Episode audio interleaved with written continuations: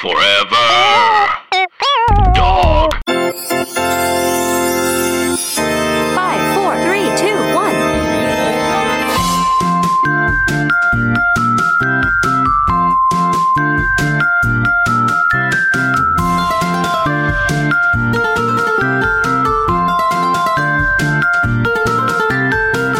Cowabunga, dudes and dudettes. It's podcast to ride the second gate. How else would we start this episode? Pizza power, man. Pizza power. peace and love, pizza power. My name is Mike Carlsen. Joining me as always, Jason Sheridan. I'm Jason Sheridan, and pizza gives me strength. Uh, Scott Gairdner's here also. Hey, what's up? Happening. I was going to save this observation until deeper into the episode, but in both the tape of the Coming Out of Their Shells tour and the promotional appearance on the Oprah show, in which they did the full hour of Oprah, in both scenarios, I believe Michelangelo bursts onto the stage yelling, Happening!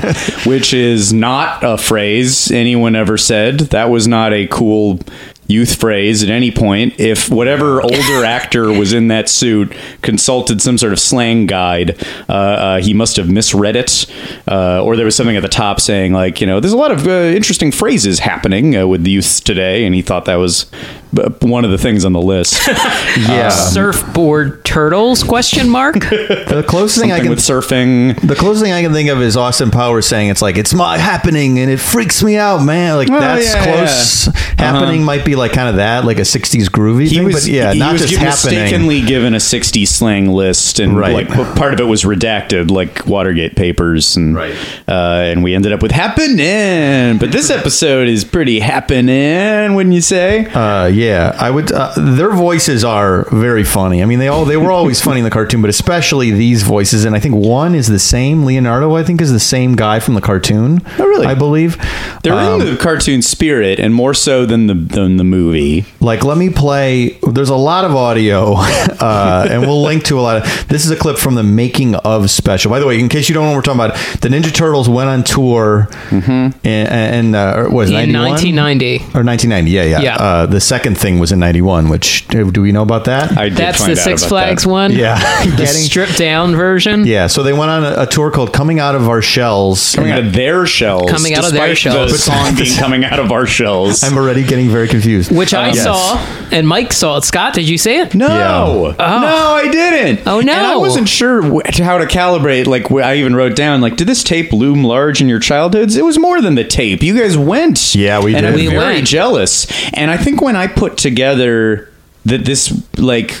I, I might have watched the tape and thought, well, when did this happen? In 1974, long before I was born? And no, no, no. I was alive and I could have seen it, and my parents didn't take me. I guess there's no other determination to make except that my parents are bad parents.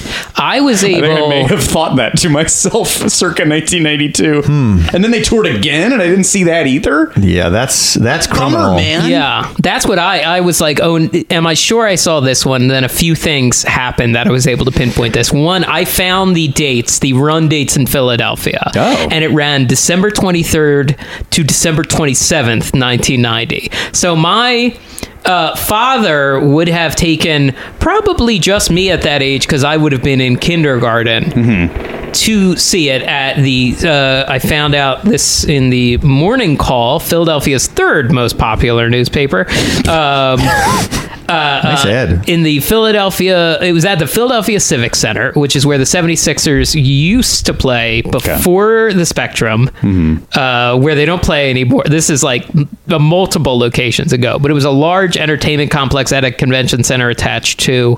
Um, so I saw it there and uh, I my father informed me that when in the 60s and 70s when the Sixers were playing there uh, they didn't have a huge fan base. So he was like yeah me and my brother used to go down. It was really cheap. You'd pay 75 cents a ticket uh, for the cheap seats and then you'd do uh, what's called the Philly crawl. And I was like what is the Philly crawl? And he's like that's where you buy the cheap seats. And then when the show starts you make your way to the front.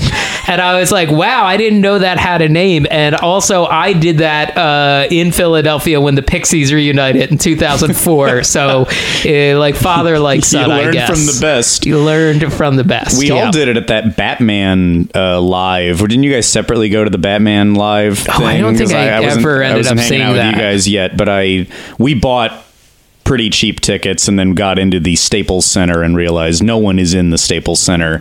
The Philly Crawl is available to us here in Los Angeles. Yeah. Uh, um, I mean, there's so much to talk about, but let's let's super clarify. The Ninja Turtles did a tour. This is a common thing. Favorite children's characters tour the country. There's there's stunt shows, all the Marvel characters, all the Batman characters, all the Paw Patrol characters. Uh, was this a touring stunt show of the Ninja Turtles? No. no, no, no. This was an original rock concert with original songs. The Turtles have put down their weapons and started using instruments instead. This is a point that they hit over and over, especially in the promotional materials, that a sp- Splinter taught them that actually the power of music is stronger than the power of violence. And this allowed them to break their usual policy of secrecy and proudly tour the country for many many dates uh, uh, openly uh, as the ninja turtles. But this presents a problem because listing every city you're going to be in you know who you're going to attract a shredder or two and sure enough every city that the turtles were so was so was shredder uh, the, the concert was interrupted and uh, uh, much conflict ensued and that's what coming out of their shells was Yeah, and it, like obviously, for first, of all, I would I want to quick ask,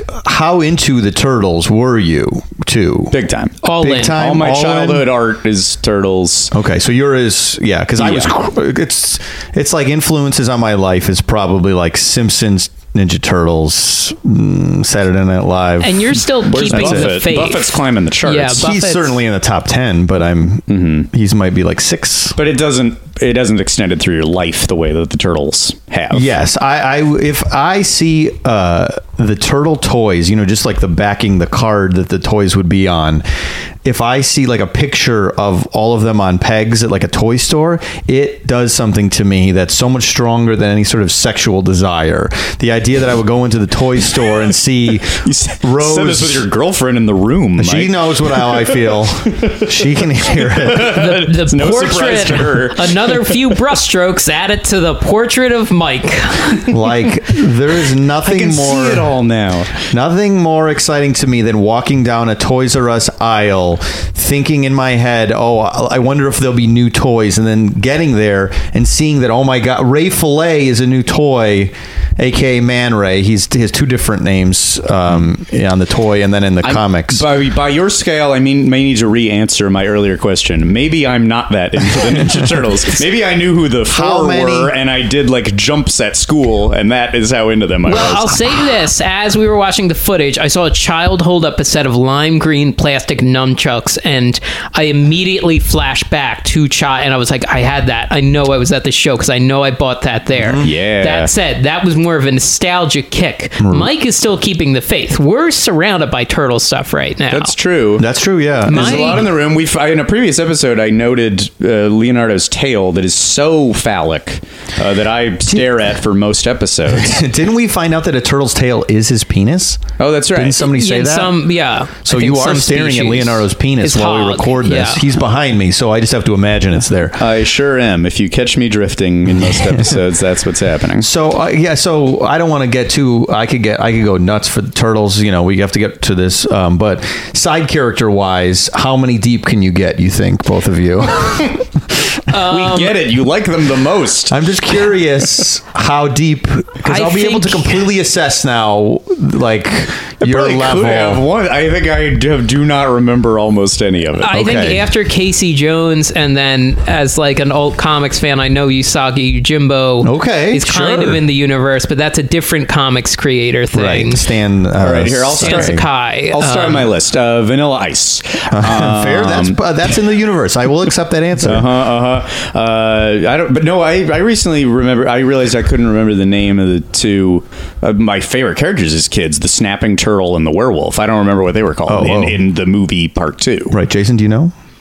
Um, Fuck! I used to know the kinda turtle. like I know I extra had the mutant hordes Yeah, yeah. I know I had the Shredder. snapping turtle toy. Tokka and Rahzar. Had no Right. idea. Yeah. Nope, gone. And they should have been Bebop and Rocksteady because why wouldn't Shredder have his normal goons? But Sure. so they but they made up but two the other characters. don't really have Krang there. I named one. Yes, they don't, Yeah. have Krang. Uh, they don't have any sort of Dimension X stuff. I was just texting Mm-hmm. with, I, like I was always as a kid. I I liked the movies a lot. I l- probably loved the movies, but I was always like, well, this isn't the real universe because Krang's not here. We're not in Dimension X. The neutrinos with Michelangelo's alien girlfriend, they're nowhere to be found. Where are Wingnut and Screwloose? Two of my favorites. Where's Mondo Gecko? I mean, these characters absent from the out films. childhood. You're instead of enjoying these movies, See, you're, where's Yeah, I wanted to see where's all- Stretcho? Where's, where's Stretcho? Pleek Pleek?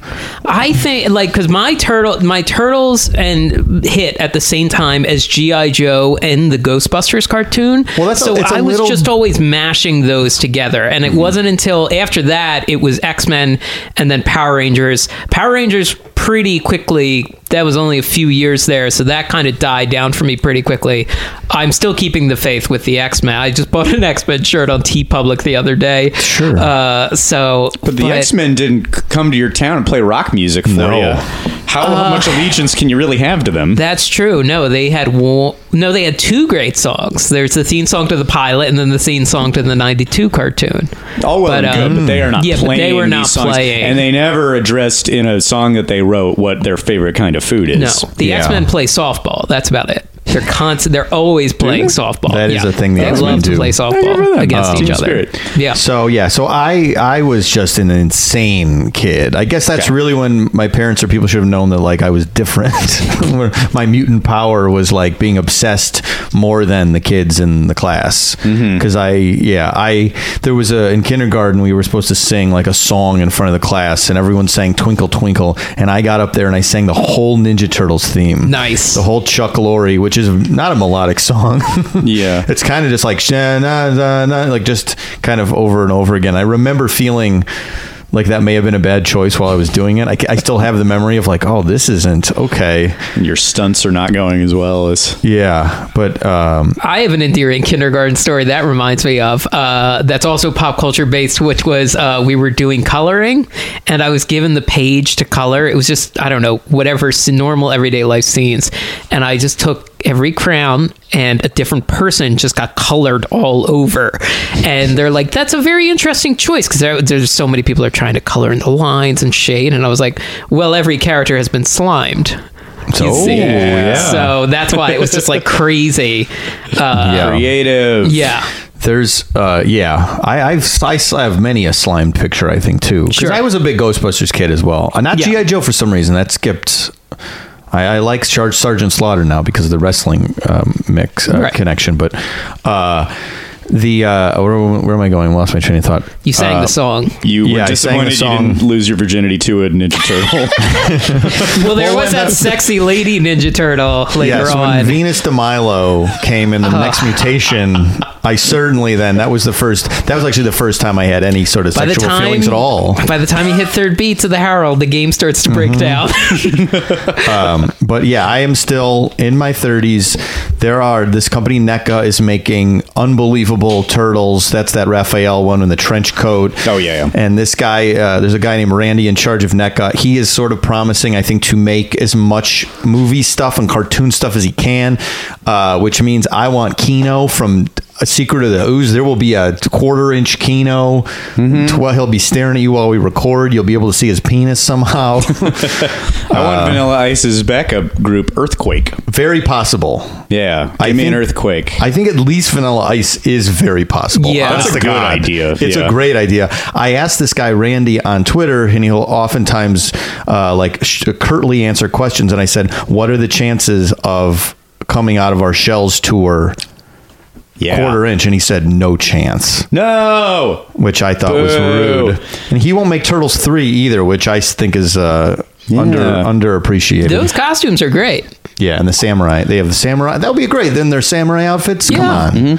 Uh, I think I Um, had toys of that, despite not really liking that movie. I, I, I Yes. I thought the samurai toys were cool. Yeah. The, um, I think the suits in coming out of our shells They're good. I like it's like a lighter green and they're speckled, and I love their sparkly uh, bandanas that uh, cover their where their genitals might be. Um, well, now hold on a second. But that's not the only suits coming out of their shells. Mm-hmm. Because the pre-shot footage yes. is a different set of suits. Yes, it is. Yeah, yeah, that's that's very confusing, and some of it is used in the show.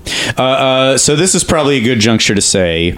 Uh, you guys had the luxury of seeing it in person. I, with my piss poor parents, I'm just joking. If you ever hear this, uh, uh, they.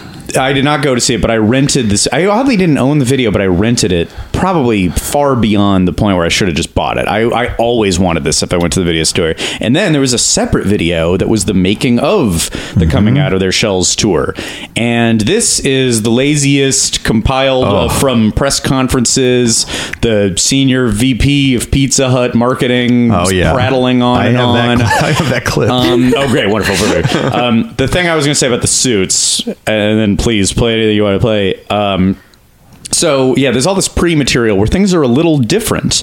Uh, actually, if you listen closely, there's a shredder who is a British shredder. It's not the shredder ultimately in the show, um, but yeah, they're, they're, they have like a one has like a ninja star over their eye, and then in the actual show, the old turtles like call in and are on video, Yes. and that's very confusing because that's not what they were just wearing and will be wearing again in five minutes.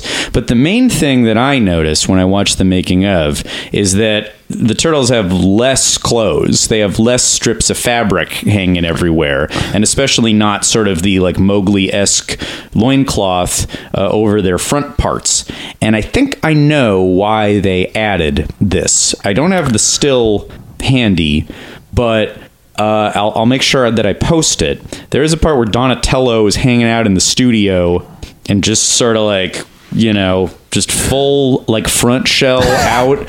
And between his legs is a big lump with kind of a separation in the middle. What I am saying is this is heavily vaginal.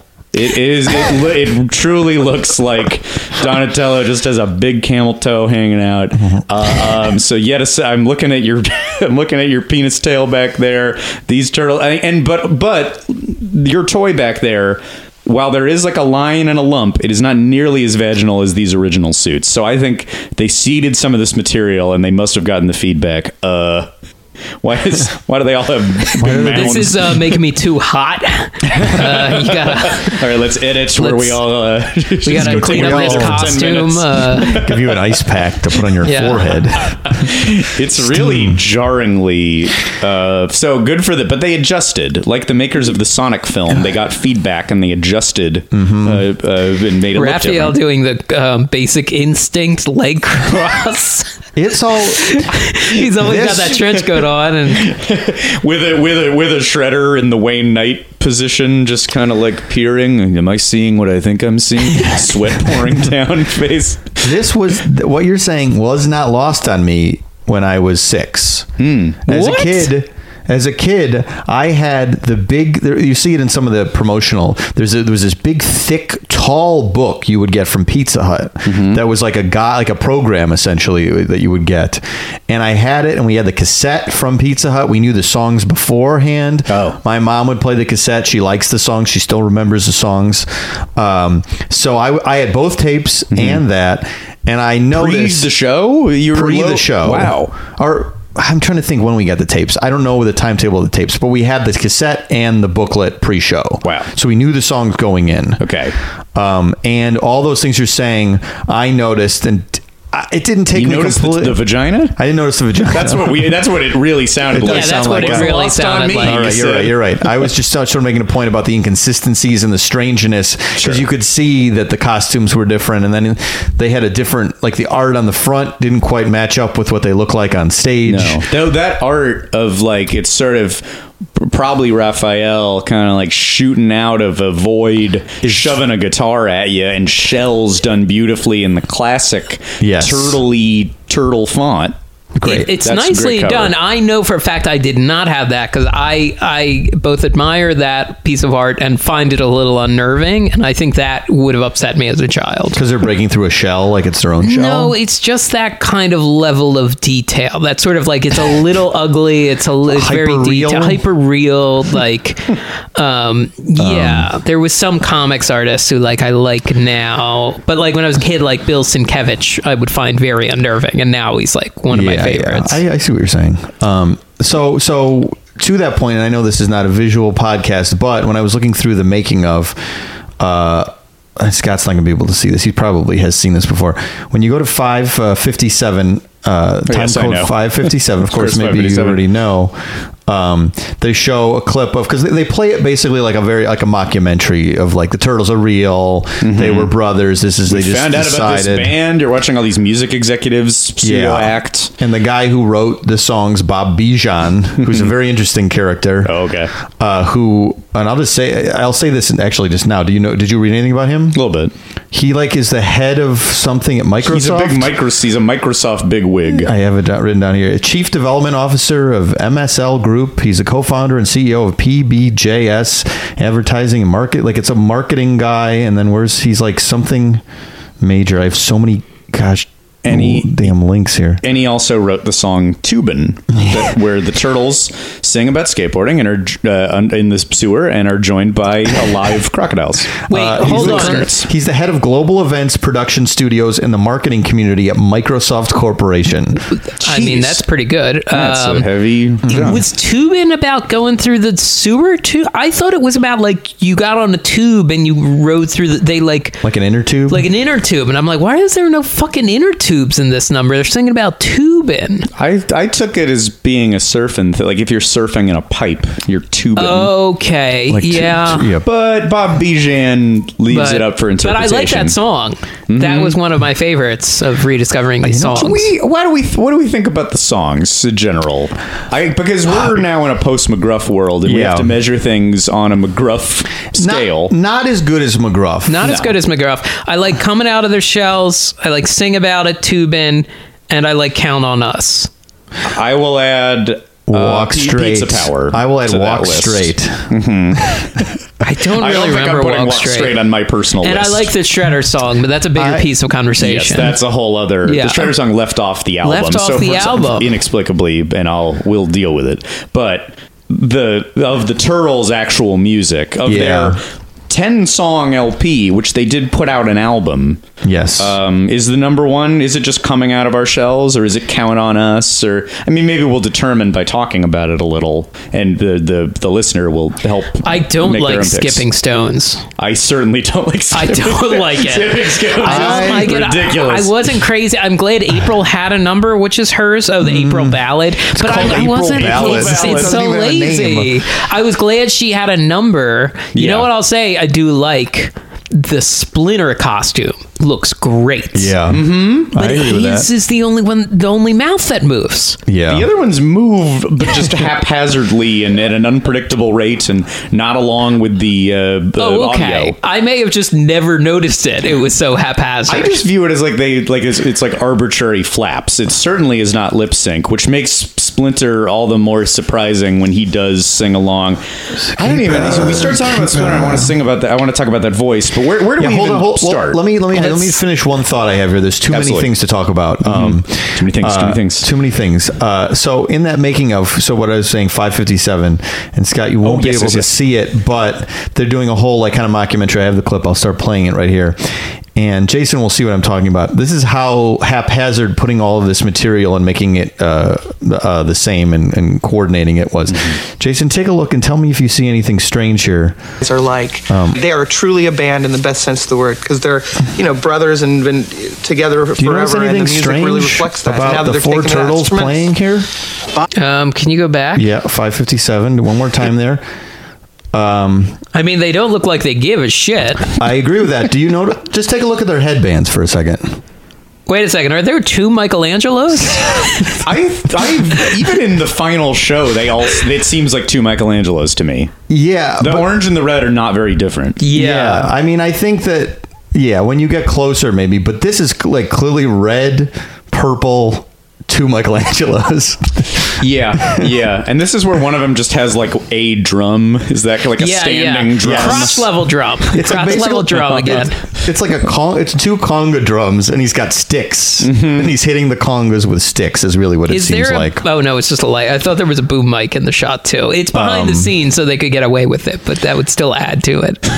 so not they're not being careful with Yeah. costume details. This is another thing. This is the behind the, the backstage turtles. So they they have the bandanas, but then they also have like these glittery stars, Like Kiss- Like Kiss style, yeah. Yeah, yeah. Why did they um, bail on those? Those are a little cool, but they'd I- already made the videos. So there's parts of the show where, by in the middle of Act Two, you're not sure where the turtles are. They're somewhere in the bowels of the theater, Right. planning their next move, and then like uh, they they usurp a news camera and use it to send a message to the audience. We're still here, but it's the old turtles calling Yes, The news Very guy, by the way, sucks. In. Do you know who the news guy is? Uh, uh, what's his name? I mean, the character. I'm sure. I'm very curious to know to know who the actor is. the actor is Dave Ruprecht, the host of Supermarket Sweep. Yeah. Come on. No Yeah. idea No. until checking it this week. No, I loved Supermarket Sweep as a kid. I, I think he's great. I think he's fun. He uh, and and not only that, I have all this other stuff too. That like uh, um, what you were watching in that main VHS that I rented so many times as a kid. That is a cut down of the pay per view event that apparently took place the opening night of this entire endeavor at Radio City Music Hall. Yeah. the venerable venue, Radio City the Music Hall. most famous in the world. Um, yeah, it seemed like, like epic. If a comic plays that, you're like, holy shit! But then also remember the Turtles played it a long time ago. But so um, there's uh, that is a, an edited down version of a pay per view event, and the pay per view had to kill way more time. They needed like an intermission length to give all Yes. the guys in the suits a break. So there is just minute upon minute of improvised Dave Ruprecht interviewing kids. So what do you think? And uh, the turtles are uh, I don't know. What, what do you do? What do we do to stop them? Uh, we probably fight them. Fight them. okay, but remember, Turtle said, uh, "Don't fight. We're not fighting today. So what do we do?" And the kids have no ideas. Uh, Like there's so much. There's like ten minutes of sweaty improv by this news anchor. But God bless him. I hey, supermarket sweep. Uh, uh, one of my favorites these days. Still. he- he- very Regis like to me. yeah. Very Regis, Regis, who also interacted with the Regis, turtles. who also interacts. That's a whole. We can do a whole episode just on that So too. Uh, let me go here. This I'll play a couple clips from the making of to sort of get you into like kind of the logic of the world a little Yeah, bit. because we haven't even played oh, yeah. any songs yet. Yeah, so like, but because they, you know, whatever the kayfabe version of this is, uh, the wrestling term for, um, you know, you get it. So like, this is Michelangelo uh, and uh, Raphael talking about it. it all start? Well, it all started a long time ago back in the pet Oh, shop. Mike, stop goofing around. He wants to know about the music.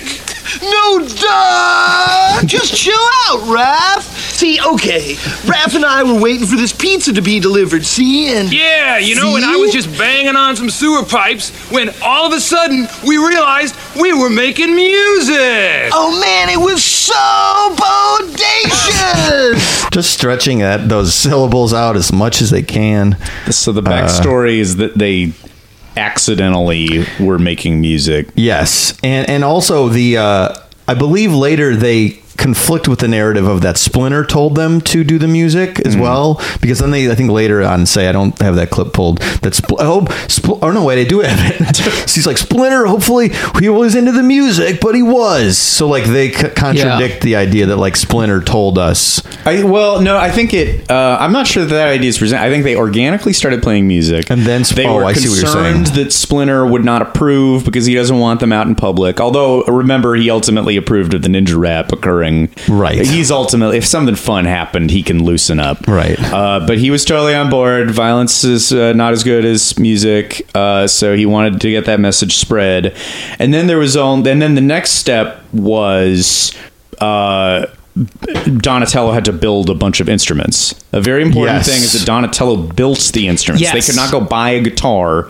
He had to he had to specifically craft I from have scratch. I have him talking about it here Oh, Oh, okay. Yeah, because I want to know. This is my territory. he's showing Gearhead Supreme. I don't exactly know where it comes from, but I'm just good at building things. I guess I just love working with my hands. I don't know. I guess I love working with my He goes, Hans. They call me Gearhead Supreme. I don't know where it comes from. Because you machine guy. I don't know. Like, we know where it comes from. just- Sorry, and- and Supreme just- makes it sound cool because it's an yeah. tons of roadies and teamsters and stuff like on camera. The other thing I read about the instruments is that story wise, Donatello made them so that they could continue playing music even if the turtle stopped playing. Did anyone else come across that? So Is they could walk why- away. They could walk away from playing and the songs would continue. Because you're correct. In a lot of the show, they just put down the guitars or walk away from the drums, but the music doesn't stop. So the logic is in a in a Sonny Eclipse Space Angels esque. Let's insert the logic of why you aren't seeing them. We have to explain why the music keeps playing and why, like, maybe you keep hearing us sing even if our uh, mouth isn't flapping. Donatello built a machine for that. So they've over justified like five things that children would never notice. There's a whole thing here. This is this whole clip is just explains what how like they made their instruments. So building their instruments, it was difficult. Uh, They could have bought them. with Go to the store. string. So um, he can do some amazing stuff on them, and of course they're all on MIDI pickups in their set. But uh, MIDI pickup, uh, one string, One string bass for Leo. great, just amazing sounds. Why is that important to know? I don't know. Um, and then uh, the keyboards that, that Donatello plays all have uh, triple thickness keys. So, at least he doesn't have to hit like three, four notes at the same time. No, the guy- plays a I mean, I love that. Kind of a stand-up kind of timbali set and the synth pads that trigger drum sounds. They have And then he not cut to who is speaking, so Bob Bejan. He's I'm too sure ugly it's to be Bob on camera. Bejan, Bob Bejan. okay. Um, they missed something about what Donatello did, which is that he in the show clarifies that he built a shred scan into the synth. Yes, yes. So that they're aware if Shredder ever shows up. And the one time that this is deployed, it does not work. Right. So good fucking work, Donatello. Yeah, he really screwed that up. Um, so the last thing, like, look, you look this up. We'll post a link to it. The last thing I'll show, I'll, I'll play from this because we have to get to the songs. Uh, is um, the sponsor of the show, real quick. Which um, so Pizza Hut. so it's we said it already. It's Pizza Hut, and then they do a whole. They did like a whole press North American- conference. This is what's crazy too about this. I feel like I guess maybe they would do that for like some sort of. I, I'm trying to think. Was there a Batman live press conference announcing that it was going oh, It was around the country? 100%. I- Yeah, well, I, think so. there was a. I think this was maybe a new type of thing. I think there was like Disney on Ice. There was stuff like that, but to do concert venues, Right. maybe they had to justify it more. And they were making a push. They put out an album, a real album with real musicians, which I got some crazy stuff about that. But like. I, because I, you're dealing with MCA executives, and I think one of the executive producers of this project was also Aerosmith's manager. Oh, yeah, I read that. Yeah, Yes. and worked with ACDC too. So I think that maybe they were. They, that's how they know how to do it. We're doing a tour. Uh-huh. We need a sponsor. We Yeah, need a press true. conference. We need them to play on the marquee of Radio City Music Yes. Hall in a Beatles esque fashion. Yes, that which they did. reminds me uh, in in that article I found about when they played Philadelphia. As soon soon as this show ended. Uh, December 27th, Disney on Ice started at the other giant venue on the other side of town. So whoever's booking these big shows was like coordinate. It's Mm-hmm. like the smartest. Like, hey, you got kids home for Christmas break. Here's a couple things they can go to. Here's how we rake in that cash. Yeah. Wow. Um, and then they make a point in the press conference about what's going on in just concerts in general these days. Tour at Radio City. And like any major rock and roll tour that takes place now, you know, Bejan, a lot of times you think, need to affiliate with a sponsor, and certainly we talked to the Turtles about working with a sponsor for the tour, but they wouldn't compromise. They wouldn't sell out. And uh, That being said, he's about to announce that they have a sponsor, which They means wouldn't they sell out, but Uh, also they did. Yeah, he landed on Pizza Hut Pizza. We went to see them because we thought it would be a natural fit. And there was one guy at Pizza Hut who really saw the vision and the potential of this band. Uh, he heard their first demos and knew that I they could rock I any do house love that the they went to. pretending, though. And that man is David Novak, and we'd like But to David bring him on stage Novak, now. Senior- Honestly, Turtles love. They didn't want to sell out until they met David Novak. David Novak of Pizza Hut, though, is one of my. It's just like any uh, great Disney executive who gives like a very stilted speech coming up here. Polyester suits weren't doing absolutely anyone thrilled to get favors. The world's the most famous pizza 90s. eaters to hook up with the number one pizza company in the world. Pizza Hut will launch the most aggressive promotion ever done in the record industry to support the Turtles' new music, which I'm sure uh, all of America will love. Will Raphael and Donatello have asked us to wait a couple of weeks to provide all the details, and uh, we know you'll love the music, and we know America will. And love the turtles come. you. Like they, they cut it in because this man is so boring. They cut in turtles cu- walking in and kids being distracted by the turtles because this speech is so boring. Anything else? There's no way it was happening at the same time, but obviously whoever was editing the video was like, "Oh like my god!" Like a less charismatic Dick Gephardt. yeah, really. that same like blank Yes. smile. Yeah. Something just occurred to me. I I know the name David Novak. You know who David Novak is? He went on as probably through the Pizza Hut ranks to become the executive chairman of Yum Brands. oh my god! So all Wow. of those Pepsi and what, what's Wow. in Yum Taco Brands Bell, again? Doritos, Mountain Dew. KFC All of it is him. is Novak. Yeah. is David Novak. He's a And I- hero. I, also, uh, uh, when I was writing, when I was writing the pilot for my show Moonbeam City, uh, I was uh, like, st- like struggling. I was missing, and the name doesn't seem right. And my main character, I was in LA Live, and there was a sign for something where this guy was speaking, and I was like, Novak. Oh that's my. good. So my, the main character of my show, Oh. Dazzle Novak, came from David Novak. Wow. That's who Wow. this is. Yeah, yeah, yeah the Pizza Hut man. this boring pizza who I might have seen that name when I was six and absorbed it and had a fondness for it. wow, was Pizza Hut Yum Brands back then? Because it is Yum. I It wonder. is now. Yeah, I, But I I'm wonder not if sure that's how we the, rise- It's rises- KFC, Pizza, Pizza Hut, Hut, Taco, Taco Bell. Bell. Wow. Yeah. He's the king of kings. So he's been there forever, mm-hmm. and he brokered a deal with the Ninja Turtles. But that He may was the first to believe also in them. he could have been the one who got them away from the pizza parlor to like the Pizza Hut cafe and then the Pizza oh, Hut Oh, I quick ag- service. You know what? and- I hear what you're saying because I am also upset about that. Yeah. Because Pizza Hut, you oh, in our sit home, down Pizza Hut. Sit Oh, down. That's an episode. sit down Pizza Hut Sit Sit down Pizza Pizza, Hut. is a Patreon for sure. I can tell the harrowing story of when I tried to have my Eureka's Castle Batly puppet uh, drink my drink and it spilled everywhere. Oh and my everyone God. was so mad, and I'm still scarred from it. Wow. I, It's had one of my those first fucking memories. puppets. I think we You had those. those? I think we had those fucking puppets as well. uh, yeah. Did you have pizza buffet out here? I don't think so. Oh, or, did you? or oh, I don't of remember which course. was which. Hell yeah. Huh. Jason and I had pizza I buffet where we come from. My family got Don't beat me real up. tired of it real quick, but for me, I was I like, was thinking you were gonna "This is an evening." I was going to say your family was like, we'll spend eight hours here and eat two meals. I would. I don't. I mean, I remember the salad bar, and there was still one or two in high school, and my friends and I would go for like lunch on like half days and stuff. I heard there was a pizza buffet still like maybe in Santa Monica up until Oh, a couple of years ago. On Beverly, oh, was that on Beverly? I think like uh, yeah, that's what I Oh. heard at Koreatown. I dream but I don't of a know if it's Hut still buffet. What was in the buffet? Everything. pizza, Oh, okay. Well, salad. sure. If they would just come out and put pizza, different kind of pizzas Yeah. out, and you just go up and get this thing, and it was crazy. Mm. It was the greatest because pizza was always my favorite of the trash Probably pizzas. like of the quality of a Shakey's or a Sizzler or a uh, CiCi's. Yeah, we were a Pizza They're only family. the best restaurants. Well, I'll say this: as it went on, the Pizza Hut buffet they started to skimp a little because once they introduced the thin crust, they were bringing out a lot of those thin crust or hand toss, and it's just not as good. you need the pan. You need that's the why- pan. that's you why need you that go to grease. Pizza Hut. You get the Yeah, grease in you the get pan. The grease. This is what I mean. I think this was maybe the sellout nature. Obviously, the Turtles love pizza. That's the way into their heart. But they ended up with a pizza monolith instead of a mom and pop. Mm. and they maybe Yeah. shouldn't have turned against their instincts. Although the Turtles, as 16 year olds, probably don't have a lot of opinions about corporations and conglomerates and mon- That's fair. monopolies. But they had to grow up fast. You know, yeah, they're as killer- rock stars. and They're trained killers. killers. They're trained murderers. Yeah, as professional murderers slash rock stars. teen murderers.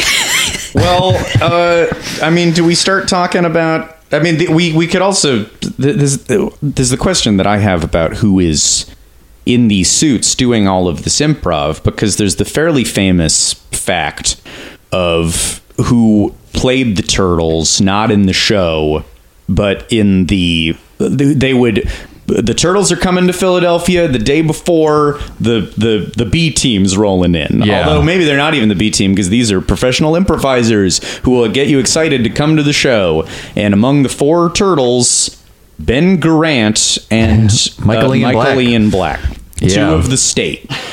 Two of the state still burgeoning at this time, fresh out of NYU and preparing to make their series the state. Mm-hmm. And I read somewhere that when they had to present the news to the other 19, however many people were in that group, that a literal fist fight broke out. Because Yeah. it was going to delay their progress. Yes. There was, they were like, the state had a blow up because of this Ninja Turtles thing. That is what I've heard as well. Uh, that that was a big problem because all of a sudden it was like two of our members are gone for the summer or That- the fall, whatever. See, that's you know that's what happens when you have all Americans in your group because the stories about Kids in the Hall when a couple, two or three of them went to go work on SNL before the Kids in the Hall thing it was like, yeah, and then uh, Mark and Bruce went down and uh, worked on SNL for a year, so we kind of had to put put things on hold a little, and that's It it. just stopped, it's this yep. Canadian. Well, that's the end of that. Well, I guess. uh, I guess we'll just it uh, was a fun group we had there. yeah. Oh, they came back. Uh, I guess we can do our own TV show. But the Americans fought. The Americans fought. They fought and punched. If only Splinter had gotten to tell them. punch. Here's how you really punch. Ken Marino, listen to me. Comedy is more powerful than violence. Um, so that's, I mean, those are the main facts to know. Uh, um, Yeah. I- but so, uh, you know, not them in the show. Maybe I don't know. Maybe some video or something. It's them. But other than that, I'm not sure who's in the the costumes. I can I know who's singing on the album, but that's a whole different thing. There's a lot of voices contributing Yes. to the uh, uh, to the, the the tapestry of this show. But I think we should probably start talking about about the show itself. So, as established, the Turtles started making music. They're going out on tour. Um, in the actual video, there's a lot of like generic people like hammering sets together and loading amps into trucks. But then they rise up and out of the stage not synced up. Not, very little is synced up in this show, though they're trying. But like dance moves are all a little off. Those rising platforms don't work great. But I but I love the sloppiness. I think it's wonderful. Yeah, it's it's interesting because I think there's a big it's a mashup of all uh, it's a mashup of all styles of music at the time that are popular. I think maybe at a certain point they were like, well, these this is like the new kids on the block turtles. There's a couple songs feel like that, and they do a little bit of like hinting at dance moves. But I have to imagine if that was ever the plan, they th- were like, we don't have time for this, and there's no way. To get these uh, guys up to speed. Yeah, Yeah. it To just send it would them be into such a choreography classes. And, such another level of having to perform. yeah. So if they just sort of dance and sort of fight, because boy, that section where they fight is you could I'm I'm being generous calling it fighting. Yeah, it's it is very uh, yeah. As you, when I would watch it on on uh, video, I was definitely underwhelmed by it as a kid. I will say live, I thought it was real. I thought Shredder was real, and I was worried when he he says he's going to lock the doors to the theater. I thought that was real, and I was really scared. That worked on me. Yeah. Uh, and then I think it was before. It was for sure before intermission because then it was like they called the intermission, and I was like, how how are we getting out? Didn't Shredder lock the doors? And yeah, this because this was a problem for me too because we saw Peter Pan before that, and uh, the pirates would, st- would stick their head out of the dressing room in the lobby. Oh. and oh shit! I was at the water fountain and there was a mirror next to it, and I looked over and there were pirates sticking their head out, and it was real. I was like, oh shit, it's real. Did is it just that we're all weirdos who we were the type of like softy kids who thought everything was real, or do all kids think that and just they moved on and don't talk about it, or they pretend? They pretend they weren't scared by everything. I think I think there's a, it's a little bit of column A, a little bit of column B, but I think the ones who were really scared uh, definitely go into the arts. and go into entertainment. All That's we why is we- scaredy cat yeah. kids because we all Yeah, yeah. we're all like huddling together. Yeah. in our in our little fields. Yeah, I don't know exactly what it is. I guess we were uh, soft, I suppose you could say. Uh, I, I mean, I don't. Yeah, I don't know. I'm trying to think like if my mom was definitely like, you know, this isn't real. Don't worry about it. Like this is just a fun show, or Yeah, she just- wanted we- to maintain the illusion. We were just so swept up in illusions. We appreciated everything so much that Yes. we wanted Yeah. to make it dimensional Yes. mentally. Uh, which if now if you've never seen this tape and you watch it now and imagine people being scared by it Oh my gosh. there's a moment in the, the moment that scared me the most, and it, it- this this was a little revelation for me. I am the most scared when supermarket sweep host Dave Ruprecht. Uh, during the dur- when Shredder takes over, he uses his machine to silence Dave Ru to take his voice away. Oh yeah. and he is kind of magically, with no special effects indicating this, slammed up against like a power grid or something, and he shakes, and the the lights flicker on and off. It goes like negative to not negative, like public access video effect. And I thought that was real. I was like, he is using some kind of psychic power to silence this man. I thought that was something that could happen.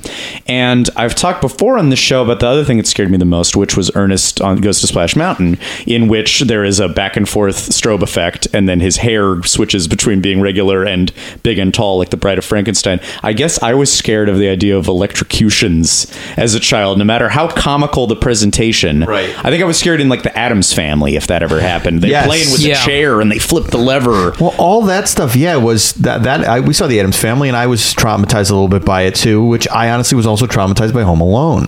Oh, a lot of electrocution elec- in that. electrocution in that, and I mm-hmm. like I knew that that was bad for you, mm-hmm. and I like th- there was images of violence. I loved that movie, but I would have to like gear up for the final third. Like when it goes dun dun dun dun dun dun dun. When it gets into that, I'm like, okay, get ready. You can do this. You can do this, Scott. It's what I do now when I'm going on a mild roller coaster. um, I had to like psych up like I was going into battle. You or can't calling handle. calling your accountant. you can get through this. You can get through.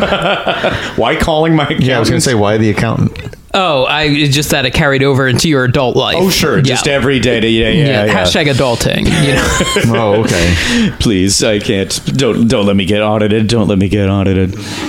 Um, auditing. It's auditing today. It was electrocution then. Yeah. Um, I I think as a kid, I, I agree that I was scared by this stuff, but one thing as a kid I quickly fell out of favor with here is comes when the toughest one of the three of us when he was a kid. Okay, when they turn to the audience and say like, "Where is he? Have you seen him?" and Uh-huh. like the first couple times, I remember as a kid going like, "He's behind you," and then they do it for like a minute, and so after the first few times, I was like, "I don't." This is fake. Okay, you're not listening to us anyway, so I'm not playing along with this bullshit anymore. So that stressed you out. I was like, yeah, I just was. I was just like, come on. Like, I think you- I I bought it because because it happens in this. Shredder freezes everyone, then he makes his presence known and doesn't like slash their throats while they're frozen or anything, which would make a lot of sense.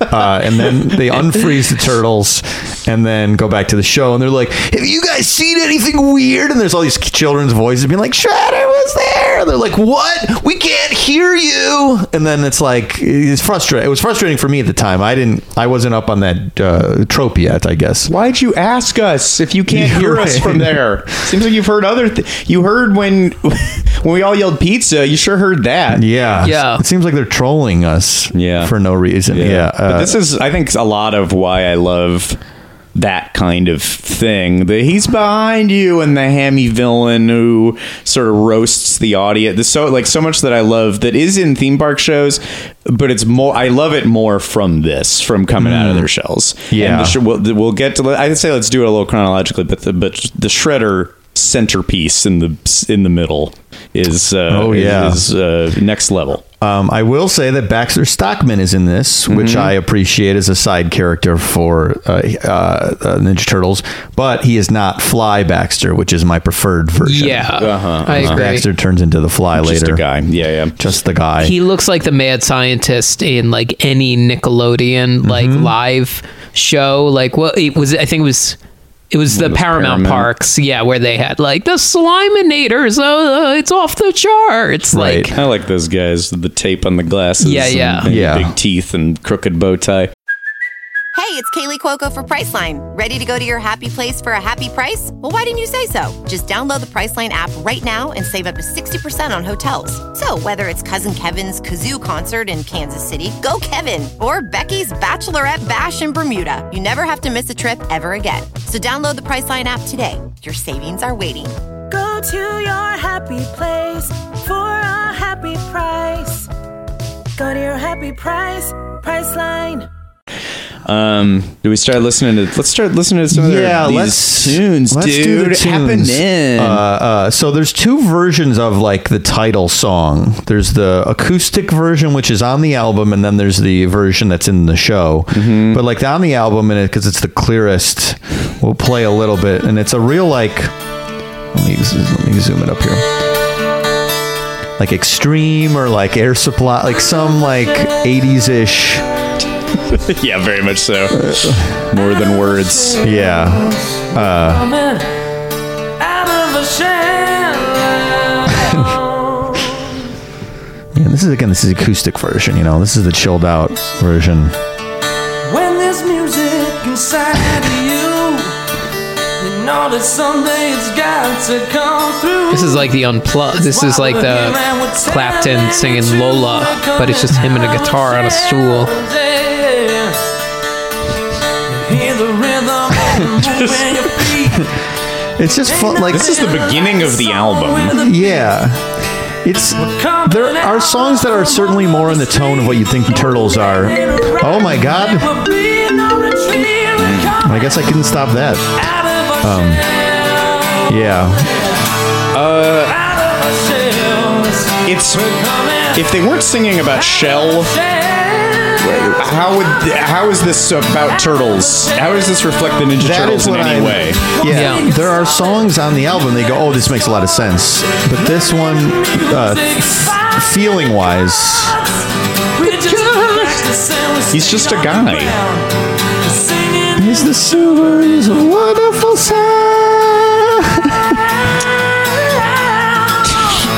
All right, ease Uh, off, buddy. okay. I get you can sing. Uh, um, he's a little bit too showy with that voice. Um, yeah, why so, good. why So such good. a somber intro to the when in the show? It's my favorite song. Yeah, it's Uh, good. I have a high little energy. I think I have a little of it. Or Actually, no, I, have a, I have a little clip if you want to pull Oh, it yeah, up. play Yeah, I- yeah, There's some on your computers. Yeah, Is yeah. it one? Uh, it- it's six. Uh, Okay. It's about six out of our shells. Okay. You can hear the. There's a note in this that's something else. So much better. The harmonies. So much energy. Here it comes. Hey, This live is performing is pre-recorded. Is it Why- pre-recorded? Yes. Yeah, I think so. Oh, Or yeah. at least every version I heard of it uh, it was the same. They sing it the same shi amount of shitty on Oprah. Oh, I, w- I think I got I got confused because I thought the vocals were live I'm not and sure. everything else was pre-recorded because that that's really bad. It's very bad. And I- Oh, shows. and if they're live in the costumes doing it, I forgive that. Mm-hmm. Because my goodness, having to do that in the costumes is crazy. But a lot that- of work, yes, but uh, uh, would you, would you would you like to jump around and hear the other craziest musical moment in it? Actually, no, no, no. I'll save that here. Let's let's go in order. Uh, uh, Okay, uh, yeah, yeah. Um, coming out of our show, I I like this one. Uh, anybody, feel free to call out lyrical moments that you. Oh yeah, yeah, I like when they all go wonderful sound, yeah. and it's the thesis of the show. Right, because it's like this is their coming out party essentially. This Mm-hmm. is their um, this is the world introducing themselves to the world as musicians. Now, this is the The, scary thing to do if you're prominent in another art form. Discipline. yeah, yeah. Discipline's the right word. This is performed primarily by, and this is just like you know, I like always to talk about Beatles and which Beatles did which song. This is primarily a Raphael song. Okay, okay. So that's sort of, We got to keep in mind the. So honestly, now that I'm thinking about it, the somber tone of the acoustic version is probably more what Raphael likes. Yeah, he's Quite tortured. frankly. he's definitely the most tortured. Yeah. He's the John. He's got kind of the the tart. Uh, Yeah. So like, okay, yeah, Raphael for sure. Yeah, I think it's easy. It's Leo is Paul, Raph is John, uh, Don is George, and Michelangelo's Ringo. the gearhead. He, Yeah. He's the quiet, but Don Donatello's quiet. He's like the quiet one. um, and George. and George, yeah, and George does machines. George does machines. I was always tinker- Ringo is a party dude. I was always tinkering with machines. uh, that's what he Teenage says. Mutant Ninja Beatles. Yeah. is a good mashup. That is a good So let's mashup. waiting at as we start. No, no, just- no, man. I don't do that anymore. the very familiar refrains of the No No song. You picked, yeah, Ringo's No No song. Ringo's No No song. familiar to everyone listening. Sure. What's up next? Uh, I Uh, mean, on the album, it's uh, Sing about it, right? Sing About, It is next, also performed by Raphael. Okay. Um, which is. Whoa. See, everything is a little bit inconsistent with the uh, way they were. This audio quality, uh, give us. Uh, But it's cut on us a Apple break, Music. guys. Really? Yeah, you can get a full, good version of it on Apple Music. Wow. You can also find it on the Internet Archive, not as good quality. Yeah. Um, so this is very much like a. This is, feels very much of its time as well, with a little more like those intros. that I open specifically. No drum has ever been more echoey than these drums. What's kind of the thesis of this song? What's happening here? Maybe it's awesome, and you know you're on top. Feel like you're out of your shell. You're going to pop. Just sing about it. I mean, this is sort of just a good life advice song. Um, there's there's not a ton of plot in the actual show. Well, for the first half is essentially a concert. Yeah. At this point, for the first few songs, there's no threat of Shredder. He's maybe referred to, right? But we assume he's in jail, uh, rotting. You would hope he's nowhere near here. We're dead in hell where he belongs. being poked and prodded by pitchforks, uh, reliving his most painful childhood memory over Sure. and over again. I had a problem in this where it's like we're we're um, we're no longer living in secret because as a kid I was like, well, I watch them on TV every day, and also they have a movie, so it's not super secret. I have all these action figures. It's complicated to chart. This comes up in the Oprah appearance. There's a lot of sorting out the math. They present it as if they're the real turtles and a cartoon was based on them, but maybe it was not Mm. readily apparent that they were out in the world as well.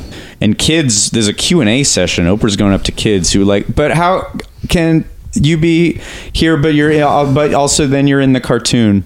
Yeah. And that nobody knows how to answer that. It's a- Yeah, it's, it's impo- fumbly. How did you feel like as a kid? So as much as I thought live, um, I oh, I was like, oh, okay, this is real, and I'm, Shredder's going to kill me. Um, I did when I was watching the tapes. I I was able to separate all of the different versions because as a kid, I would have, and this is very very common. You would have comics based on the thing you liked, TV show, and then a movie, or and maybe like toys as well. In my head, I was always like, this comic is the real turtles. Everything else is sort of a different version of it. So that's how I would always classify it. But did you ever think about that as a kid? I thought the cartoon and the action figures were the canon.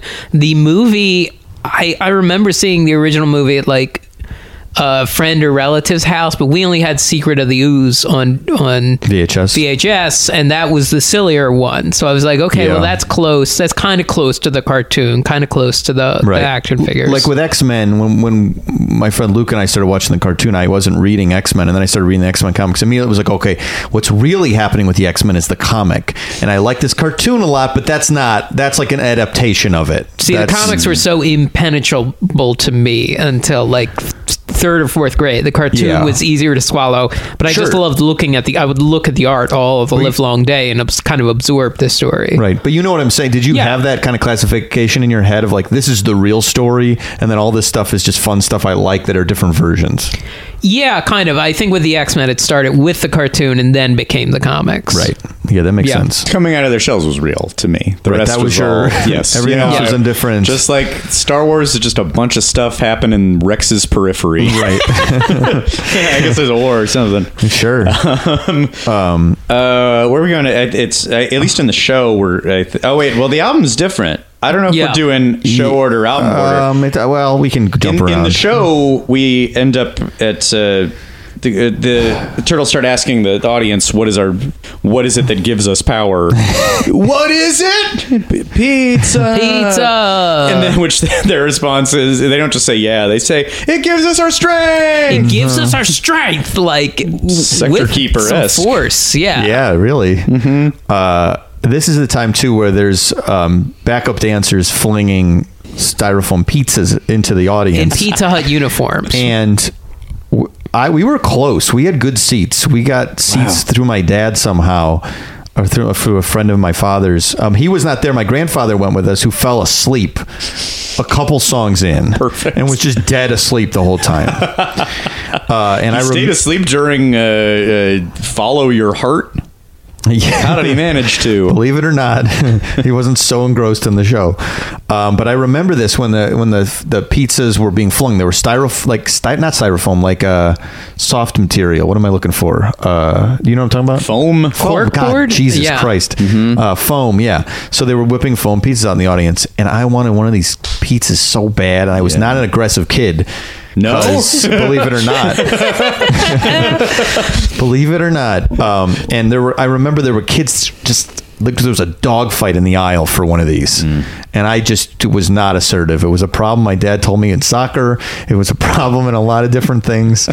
Uh, is that I was I did not make More my brushstrokes. The portrait of Mike Carlsen, unlike the portrait of Dorian Gray, doesn't age, but the portrait gets cornier and more aggressive, and it looks like one of those uh, like things painted on a car, on like a '50s car. The guy with the bugging eyes and Looks like a reaching rat out. fink? Yeah, yeah, rat like a fink. rat fink. The That's what portrait the of portrait you. of Mike is? What are you yeah, talking about? Well, you you just age. Graphic was cool. Yeah, that's what I'm saying. The portrait gets cooler.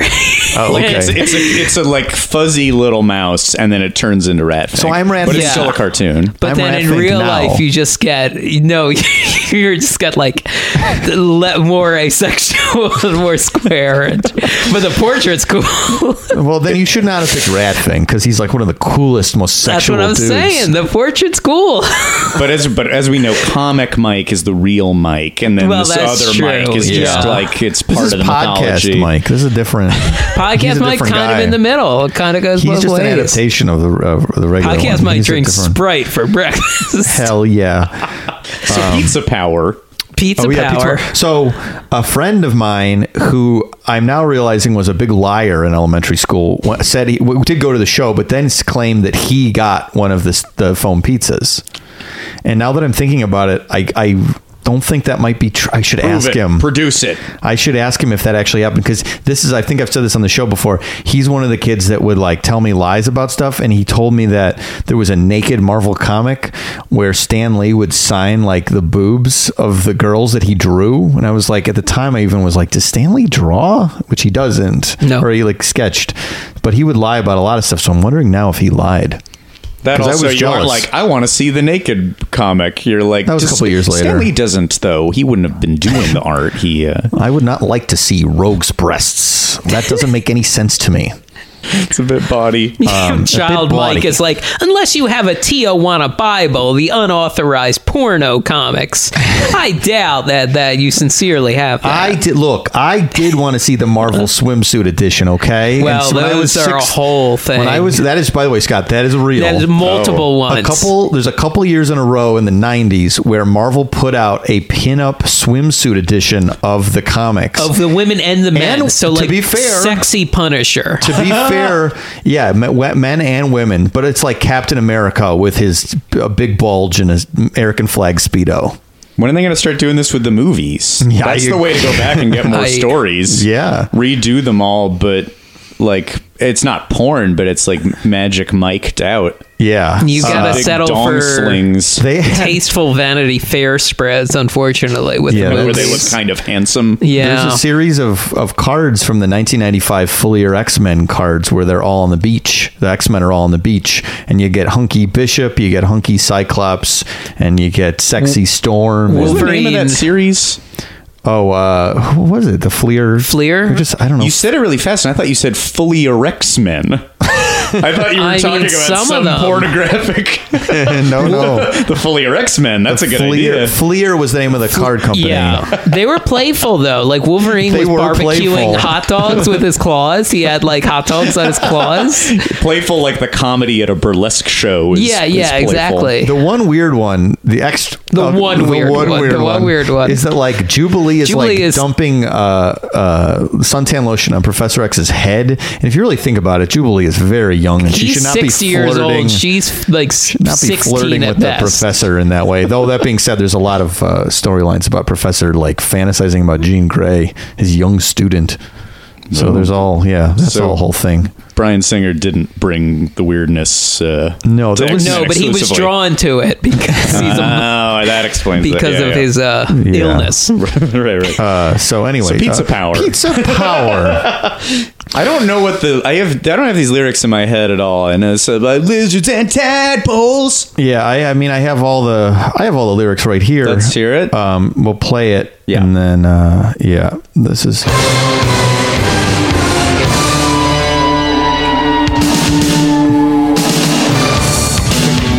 Growing. It's the lyrics growing up in a glass bowl with chameleons, lizards, and tadpoles.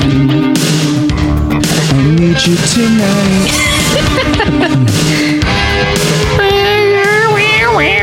The coolest guitar.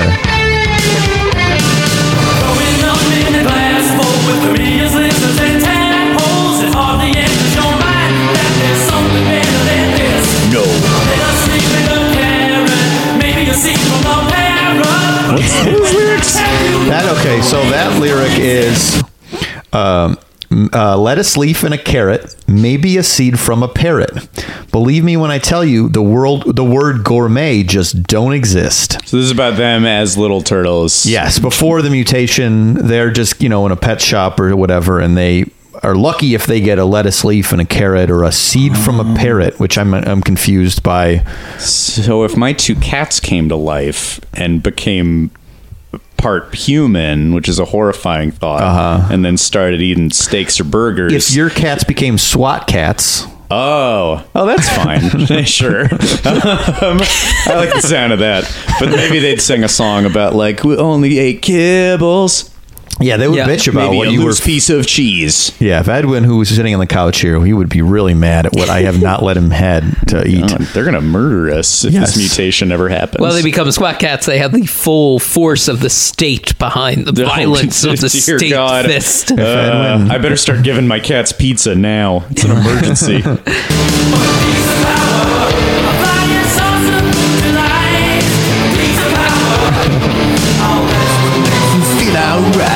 yeah, the lyric is a pizza power, a flying saucer food delight.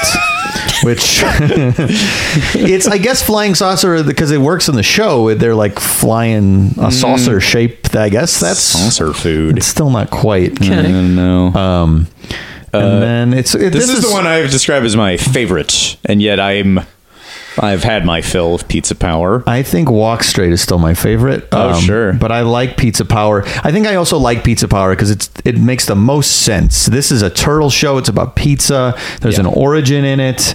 Uh, so I like this is what you want. You want a song about pizza Yeah. for sure. They, and it's they know their audience. because there's some yeah, songs. because some of that other some of the other songs are just like kind of about just like being being good and Yeah. true to your friends. no treaties, particularly. I'm confused by being Yeah. on. Uh, What a title! I- it's in, No very interesting to me. Sounds like a Mountain Goat song. Yeah. Really serious. Yes. very serious song. Um, so yeah, Pizza Power. We can we can keep moving Can I? here. Uh, but you, you mentioned the good guitar, and uh, just to Oh, break oh, up, please, yes. I, I mean, I have a couple things about who played on the record, but let me just say, I'll, I'll do it in pieces. I will say, uh, um, there's uh, a couple credited guitarists, including a guy named Phil Shenale, who wrote the song "Holding Out for a Hero." Oh, yeah. from uh, Footloose, Bonnie Tyler song. Um, but uh, four credited guitarists, and one of them is is a guy just named Spaceman. I clicked on his discogs. Um, his full name Spaceman Patterson, very highly regarded, uh, um, largely jazz guitarist. He was in Miles Davis's touring band before this, and then he's playing these turtle parts. uh, went on to he's recently played with Frank Ocean a bunch, but the most interesting credit in this guy's discography, and I won't get off track for too long here, but he played on an album from 2009 called "The Cosnarati Presents State of Emergency." Does that ring a bell? to No, you guys what is for that? reason? Uh, would you let's analyze that word Cosnarati. Any familiar sounds in there? C O S Cosnarati. oh my god. This was Oh my god. a rap album. Oh my god. Executive produced. Oh, no. Hey hey hey. Oh, no. Bill Cosby. Oh no. Bill Cosby made a full. He's credited as like the designer. I think the. I think it was like. Well, it's the Cosnarati presents. So he made up like a Wu Tang esque. like organization name. Scarier than the Foot Clan, I'll tell you that much. Wow. Uh, the Cosnarati, and uh, so uh, he doesn't play on it. He doesn't sing on it. He's just like he presented, uh, he funded a rap album. My goodness. Uh, and would you and, and and Spaceman, the Turtles, one of the Turtles guitarists, like played most of the instruments on it. Would you like to take a wild guess as to what the Cosnarati Presents State of Emergency mostly consisted of? Uh, uh, rap.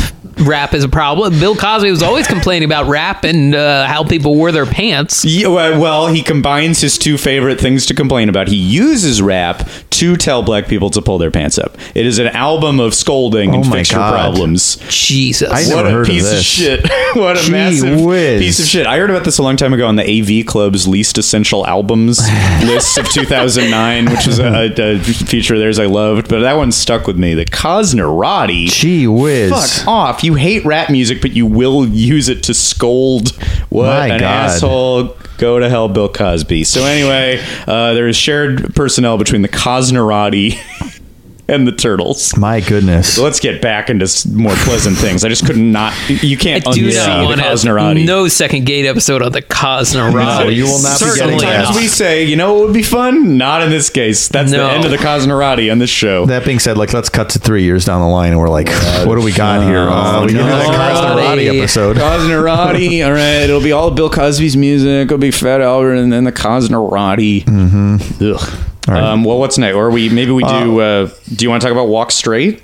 Yeah, yeah. What's the? You have the order in front of you of the actual show. Well, the album order is different than. I mean, the Right. next in my list. Well, the next in my list is Skipping Stones. yeah, I'm ready to talk Skipping I'm Stones. ready to talk Skipping Stones. As a kid, like you're saying, I hated Skipping Stones. I And fast as an adult forwarded as well. I was fast forwarded. The reason, I, and let me start playing it while I talk. It's the Splinters song. This Wait, is- wait, and, oh, an important thing before you start playing it. Uh, Splinter comes out and talks. And he talks about the power of the ninja and communicating Mm-hmm. with your fellow warriors and the spirit of. He talks like that. And then the singing begins. Yes. And the singing is different. It's very different, and also the video they play during the concert. It's another situation where it's a different Splinter costume. Yeah. it's Yes. much different. Uh-huh. And he's it's song about skipping stones, and he skips stones, and he's like with a child, and he's by like a he's in Central Park or something. It looks like they just took a camera crew. Maybe it's not Central Mm-hmm. Park. They took a camera crew out and just like we got five. We got we got. Hey kid, you want to be in a video with Master Splinter? And I, if I was a kid, I'd be like, yes, please. Oh yeah, absolutely. Um, but it's yeah, it's a very like it's like tinted blue and shaky shots from across the street of like a poor guy in the street. Yeah. uh, uh, very like when all the artists did their like issue songs. That's Yes. kind of what we're looking at here. Um, so let me keep. I'll start playing it and keep talking because it's got a long intro. uh, yeah, but as a kid, fast forward right, right away. Um, Oh, you it was skip slow this. because it was slow. I would skip skipping stones. Yeah, slow songs were just automatically boring. Yes, Yeah, maybe sure. like part of our world, but not. Yes, I like party, but even that one I wasn't so into until I was a little older. Um, now the reason I don't hate this still Uh-huh. is that he sounds a little bit like he's doing a Springsteen voice. Certainly, yes. And it seems like this could be on Tunnel of Love or something. Can you imagine Bruce singing this? All right, here let's. Just imagine Bruce. Close your eyes and think of Bruce. Like imagine Springsteen on Broadway. Inside my head. I was at the river the other day. We're gonna need some quiet right now.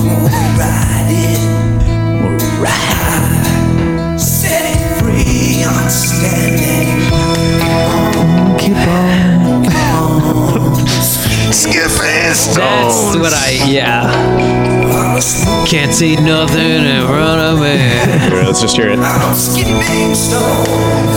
Now that sounds like Axl Rose. That delivery. Oh sure. That sounds like November Rain. Oh yeah. So the verse. Um, What's that? Oh, now this is now he's more in Axl mode.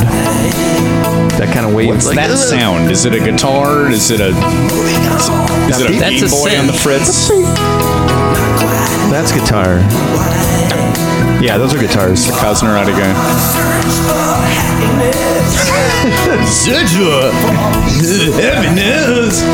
This This could be at the end of the river. This could be the big song at the end of the river. On It's like if he, Springsteen's had river. to, if he had to perform Streets of Philadelphia after having been hit in the head with a bat a couple times.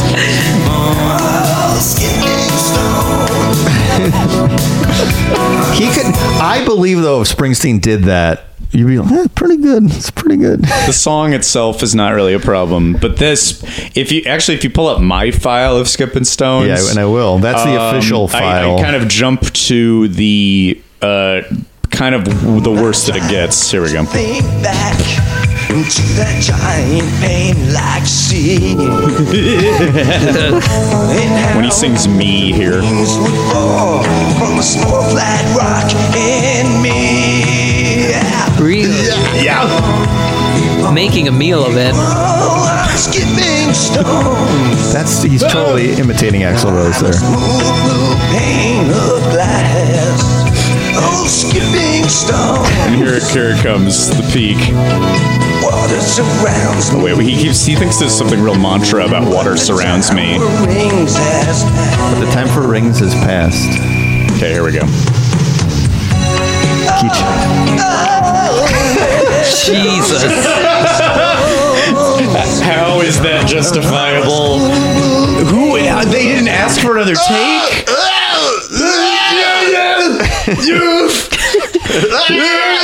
ah, and by that point, there's been a spoken word interlude where he reminds you again that his speaking voice is because the power is in. Su-. Why couldn't Right. he have sung it like that? Why did it have to Right. be a radically different Yeah, voice? it's because. Uh, Yeah, there, a lot of the turtles, or I think all of them, have like singing voices and vo- regular voices. But this one Mm-hmm. is maybe the most dramatic, where you would be like, "Huh?"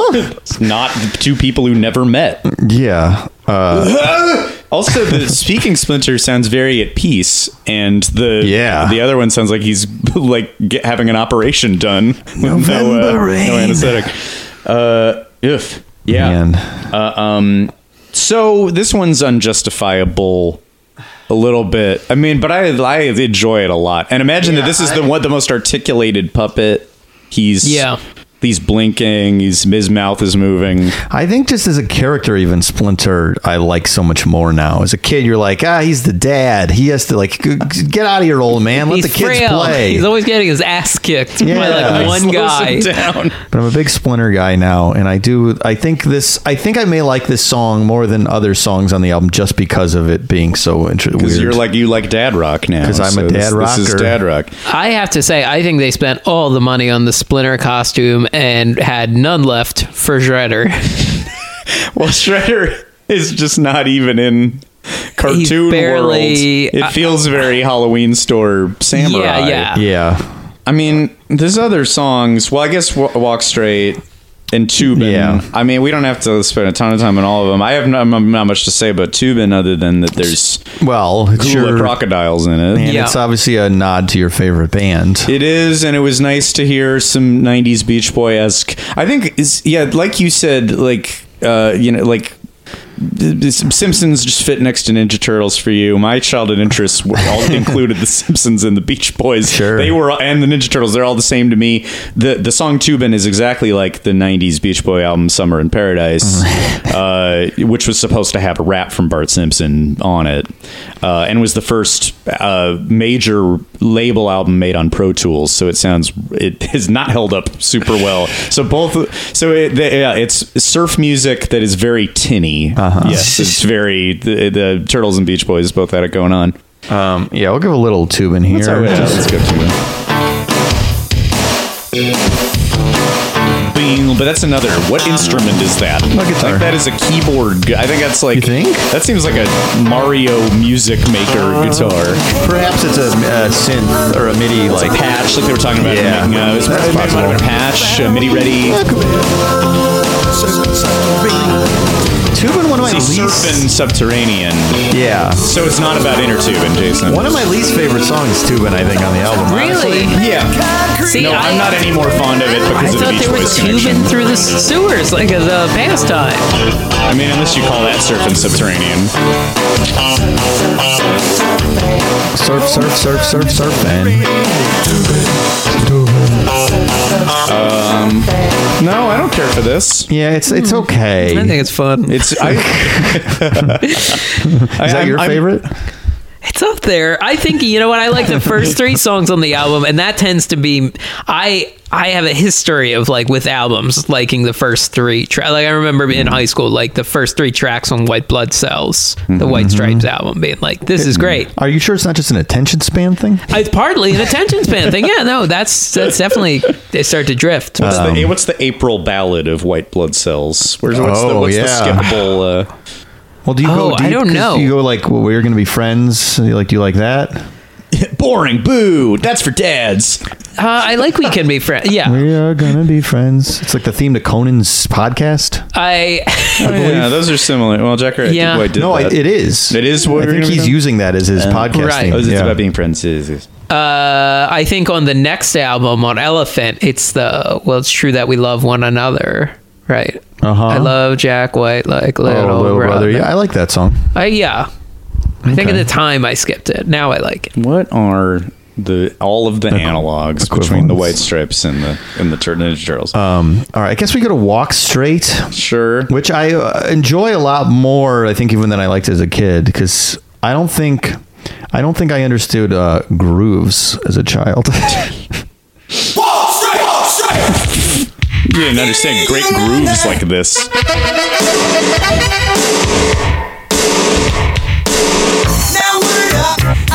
the verse is good.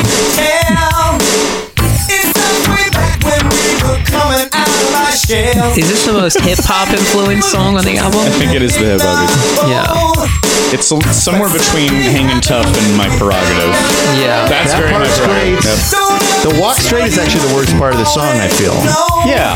that's kind of boring. This is great, and then it kind of takes a. It, it, that goes back in the verse. Sorry. What is this song about? I think it's about not doing drugs. I think so.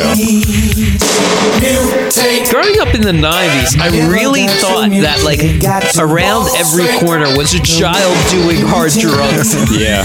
Men with trench coats will be everywhere. You'll know they're bad because of trench coats. Yeah. Um, so This part, I like this part again. Yeah. Uh, it's a better like hip hop song than uh, uh, where they introduce themselves, which is what Cow- Cowabunga. Oh, okay. Though I have an appreciation for that as well. Oh no, of course. Uh, th- these look, these are all great. Uh, Walk Straight, good. I think is good. I don't. I'm confused that mu- don't mutate. Yeah, I- Never got to mutate, but they mutated. Right, I, that's the that's the problem is that they mutated and it turned out good for them.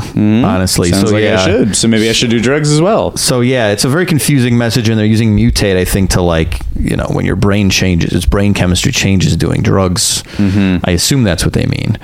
Um, yeah, talk straight, be straight, and I I assume they mean, of course, not on drugs, not uh, heterosexual. I assume. Uh, there was who knows then. Who knows what the messaging secret anyone was messaging- trying to get out. Yeah. Yeah, what the government pay, you know, we'll pay you five hundred thousand dollars if you put in a heterosexual message into the show. We're Who getting knows? a lot of kids into a theater, and we need to set them right. To, we need to make sure. We need to fix them. Um, you may be, you may not be green and have a cool shell, but you'll be you, and you'll do it so well. It's also, I think, maybe just saying like, Don't give in to peer pressure. Be yeah, yourself. be yourself. That's a nice but not message. too much of yourself, you little freaks, or That else might you'll, be- you'll end up going into the arts like a bunch of weirdos. I guess maybe what they mean by mutate is like you're going to change to be something you're not to a to uh, to try to be uh, in a different group of friends you think are cooler or something. You know, in the genre of songs that are about like don't do bad stuff, this could be. This is less embarrassing than other versions of that. Again, I have to say I'm gra- I'm grading on the McGruff curve at this point. Well, the problem- I think that's if we'd done this impossible. three months ago, it's a whole other ball game. The McGruff curve is insane. Mm-hmm. yeah. That's like that's like grading this against uh, after the Gold Rush by Neil Young or something. That like this is a that's a classic album. This is obviously like got some fun stuff and kitschy factor, but McGruff is legit good. It's more about the experience, which McGruff does. McGruff is a purely good album. This is an Yeah. interesting package. Yes, And to that end, maybe now it's time to talk about what really sets this apart in my book. Because well, I forgot something in the narrative. Towards the end of Skippin' Stones, that video where Splinter is meditating with New York children, starts to skip and interrupt. And who should interrupt the feed but Shredder? Shredder is not only a video presence, he's in the theater. He also, at some point in Act One, freezes them. And they don't know what happened. It's not being picked up on the shred scan. Uh, as we said, what happened? Shredder! But after Walk Straight, the Foot Clan invades. And as I said, this is not a stunt show. So there is a lot of very distant punching and kicking, uh, a lot of flashing lights meant to distract from the fact that there is no choreographed no fighting stage fighting, going yeah. on. Uh, there's a lot of quips. There's something about there's there's one. This is one thing Bo don't know. So that's for Monday. Yeah. And then he says, "Get it, Bo." What? Yeah. Yes. What do you? Well, why, he- why would that help me get it? Does he mean that it's a reference also to his weapon? A bow? Because Jonathan Yeah, has a bow, bow staff. staff. Oh. So that must be what Yeah. it is. All right. Well, The mission not accomplished. I the didn't get jokes it. are so still. There's a weird running Barry Manilow joke. Oh, Yes. There's yes. an Elvis thing, which is again every time Elvis and kids entertain in the 1990s. Elvis was 40 plus years old. Like People who could not get care? over it. Like Yeah. Well, there's still Elvis in Vegas. When is that show gonna die? never. Like, how many No, Elvis yeah. impersonators I are guess. still doing? Like, for whatever reason, mm-hmm. that's still yeah. His his cultural impact is still being felt. There's a reference in there's a section in the show where um uh, you know what, here I don't I don't even want to get ahead of myself. Let's let's let's let me stay on track. Uh, uh, the- the fighting happens, but the turtles are overtaken for some reason because there's a loud machine. Shredder has shown up with, and revealed that he got into the theater. Lacked security because he showed up with a stage filling machine called the D-harmonic convergence controller. Yes. Holy shit. This thing is terrifying. However, it also involves like a trash can and a tube where you put music in and then it spits it out as confetti. So there's a much more. I don't know why they need the full room's worth of industrial mechanism. fans. Yes. How did the? Is it just to cool down the the tube and the gun? They get that hot under stage lighting. Oh, maybe. That must be it. Could be that. Um, but things have built to such a point that the turtles just have to leave and they just say, We'll be back. Unclear why they're leaving. But then, in the most terrifying moment of your childhood, uh, Shredder throws to intermission and he says he's going to lock the doors.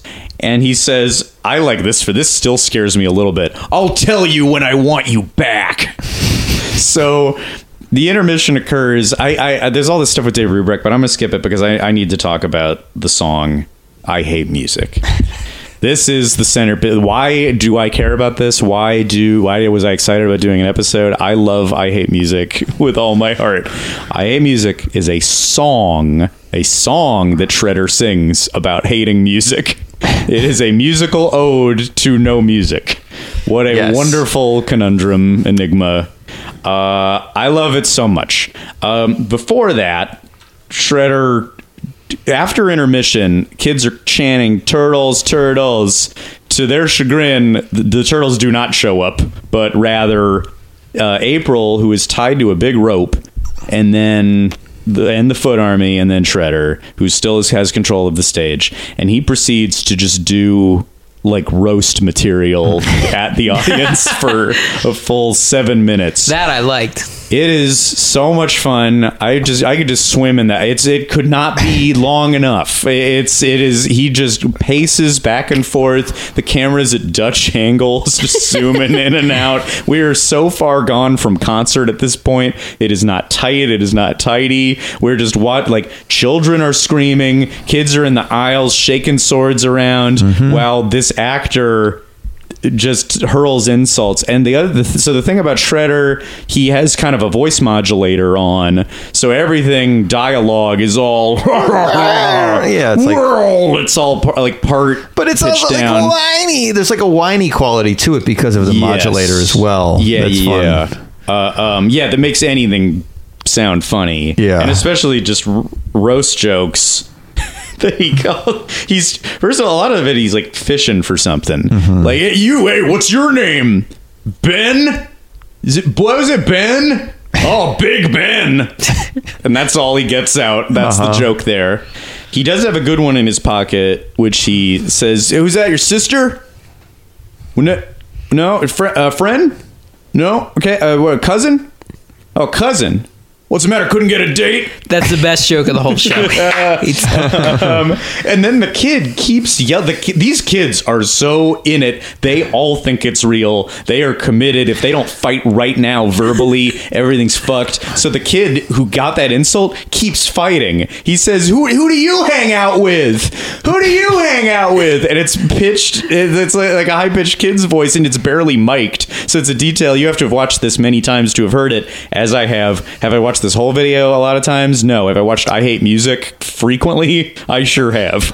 Uh, uh, it's it's so Uh, delightful. I, I remember this part of the show when he was addressing the audience. Oh, how was this in person? I was terrified. I didn't Oh, want him to notice me. I was like, please don't notice me. And there were kids in the aisle. My sister, three years younger than me, was dancing in the aisle. I don't recall if she, I don't think she was yelling at Shredder, but she was very comfortable to like dance and like yell with the kids in the aisle. I was not. I wanted to stay in my seat mm-hmm. because I was very worried that Shredder would notice me and murder me.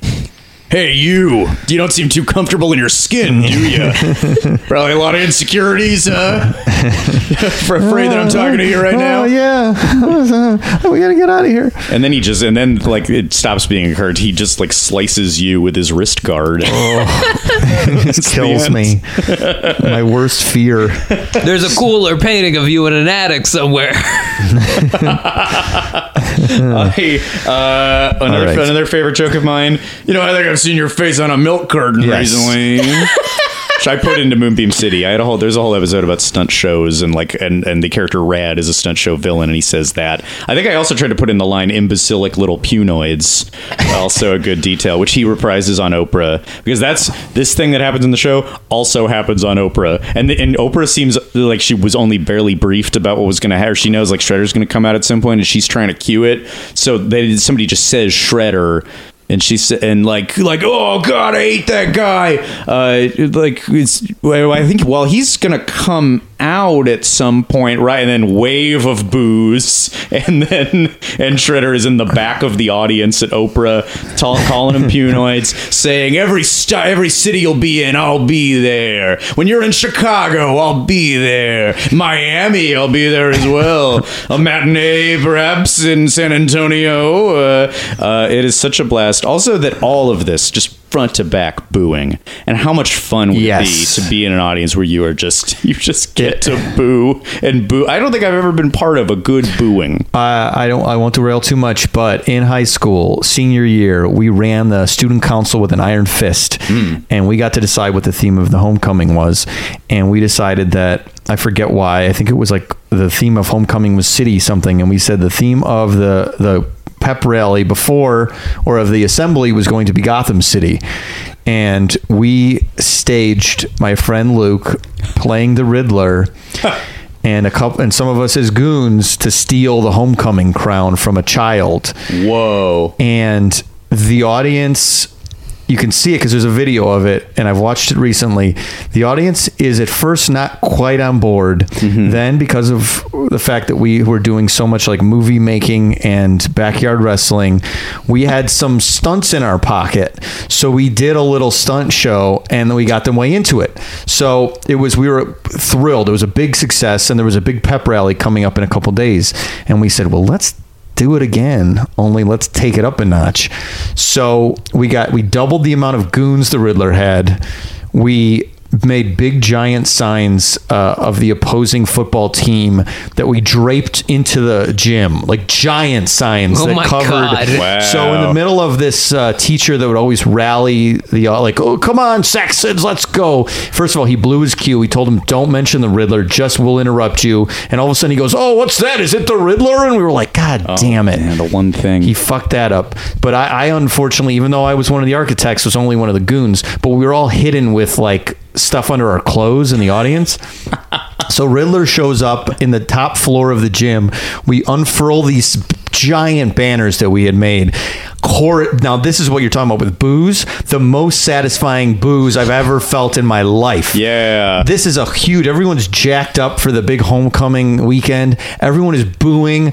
Luke and two other of my friends dressed as goons are walking through. They ch- they hop the railing down the risers. They're throwing confetti like uh, you know like Jack Nicholson or something in the first Batman movie. They're throwing confetti, and Luke is roasting people on his way down. And it's the booze were the greatest. Like we all You're had signs This is too promoting uh, the other football team. So I'm walking around with this sign, and people are booing me. Hey. And then we humiliate our mascot in the front, in the middle of the court, and he takes the head off, and it's Batman. And then we do a giant fight in the middle, and Batman beats us all up. Wow. Jeez. And it's like the greatest, still probably the greatest moment of my life. And this uh, is theme parks. This is wrestling. Is it? Yep. And Yep. what did uh, Luke go on to do? A television writer? yeah. Yeah. Hmm, what do you mean? No, it's just funny you both ended up out here, City of Dreams. Oh, too theatrical. Your storytelling uh, Yes. uh, prowess uh, proved so strong that it had to be uh, carried Yeah. out to Los Angeles. Uh, uh, I mean, yeah, that's the. Fu- I mean, this is like it's Green Goblin. It's every like Fantastic. This is like I and, and I know it ties into wrestling too. Just like. Like yeah, being a cartoony heel for children, Mm-hmm. what a wonderful thing! And I, so I could watch Shredder strut back and forth and just improvise jokes. So you know this actor's having the greatest time. Yeah. I think they did. I think the stat is there were 270 performances of this show. Oh my God. I bet he ate it up every time. I bet every like like you know what I get to do today? I get to go be screamed at by children who I'm allowed to be mean back to. Yeah. What a wonderful thing.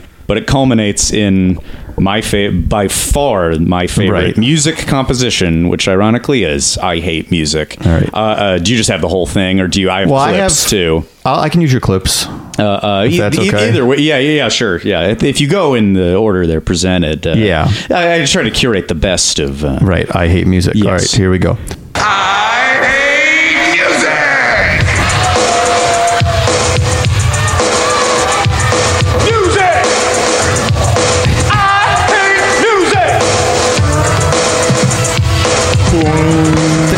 the same thing in the Splinter song. Yes, exact same sound. that's that's that. That's just the beginning. I love that it's rhythmic for a second. I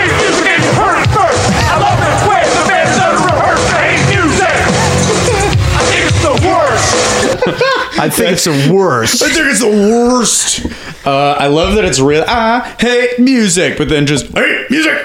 you can tell there's some rhythm struggle with this man. And okay, so a couple things. Um, I think that their assumption is how do we how do we express that Shredder hates music, but also do music? I think they maybe have made the choice that rap is not music. Yeah, it does have a bizarre. It is a yeah, an interesting, uh, perhaps Yeah. comment by the people making this. Yes, Who are clearly like older studio musicians. This is their way to like stick it to rap. Yeah, yeah, yeah. Let's prove it uh, with example. Uh, then the lyric, uh, I. I, well, this is the gift of, I love this so much. The gift, of, the, the gift of song is a gift I curse. That's that just is wonderful. But then the way I think what you just played was I, I love it when the band is under rehearsed. I guess because if he hates music, then if a band is under rehearsed, then that is like less music. Yeah, I guess he likes seeing mu- music failing. Yes, He enjoys the failure of a music band, maybe. fall on its face. Right. If uh, he went to a concert and the the bass and the keyboard were not plugged in properly, he might like that because there is a, a failure of music. Right. He probably. He probably laughed with glee when the Ashlee Simpson incident on SNL occurred. Mm-hmm. My favorite music ever, probably Ashlee Simpson. Um, No, yeah, he loves any. Yeah, he liked when Prince's guitar wasn't plugged in on Saturday Night Live. yeah, yeah. Yeah, he thought that was great. He maybe uh, does he like sit and watch music in hopes of music fucking up, or is it, or maybe he doesn't. Maybe he waits for like, hey, if you ever see like a problem with music, then just forward it to me. Baxter Stockman sends him a sends him a YouTube link. I'm Baxter in. Uh, at gmail.com, Baxter S at gmail.com. Send me, just for me, like music fails. Like anytime they have music fails. I do tape trading of uh, music fail compilations. like a hurricane caves the stage in. That's good. I mean, like A, because people are getting hurt, but man, B, mainly because uh, music's going south. Uh, I so so fun.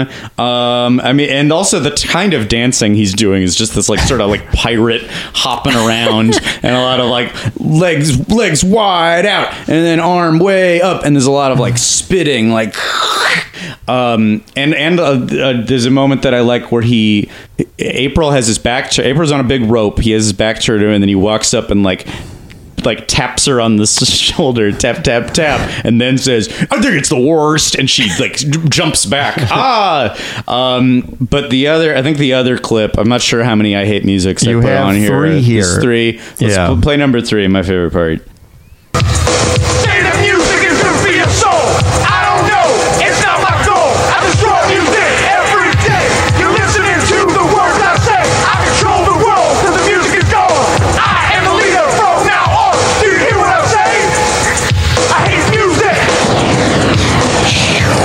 I think it's the worst. I think it's the worst. They say the music is good for your soul. I don't know. It's not my goal. I just and then I destroy music every day. That kind of like slant rhythm music Yeah. is not the correct way to No. do that. No. But I love I feel like this guy maybe I think he himself was perhaps under rehearsed, but he is diving into this with such gusto. I think it's one of my favorite performances. Whoever this man is, I looked up the name. He's like a theater actor who's still around.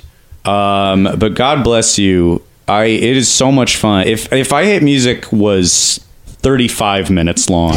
I would actually go inverse. I would have most of this show be Shredder's thoughts on music and then like a little bit of Turtles. just give him one number.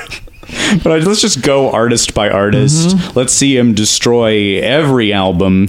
Um, Orchestras, not a fan. Quartets, no thanks, man. At least they're better. There's less of them. Orchestras are the most music. I hate music. Um, I these are like white stripes.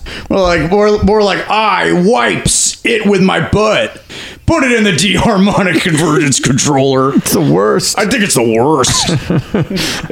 Uh, what's the worst music? It's a tie between all. I hate music.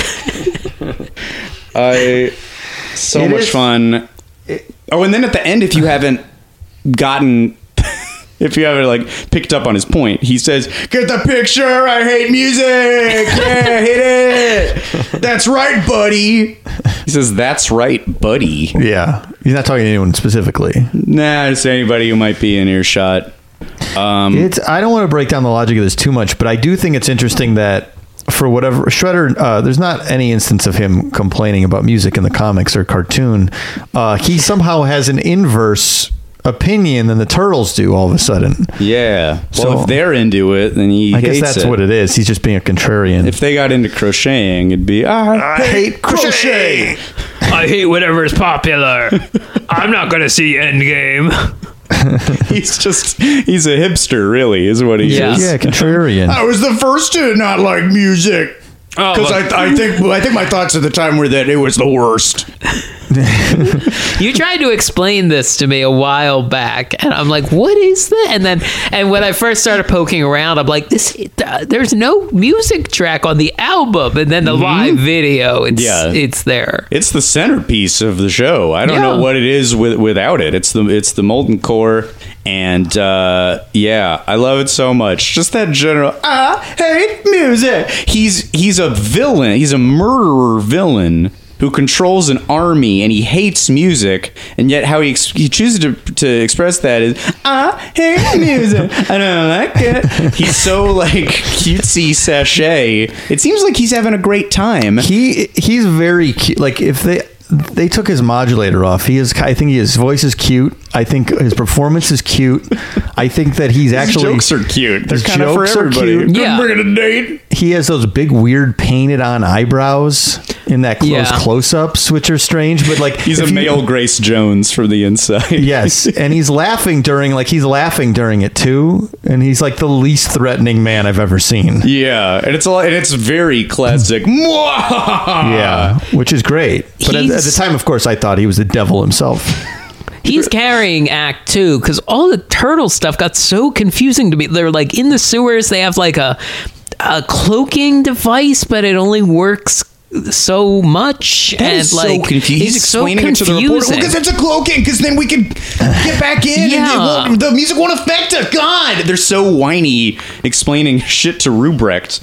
Uh, um, also, got to call out.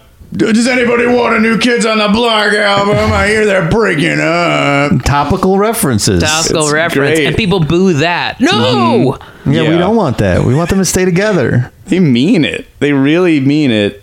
And then as soon as the song is over, boo! It could not be quicker on the draw. April's full volume voice booing.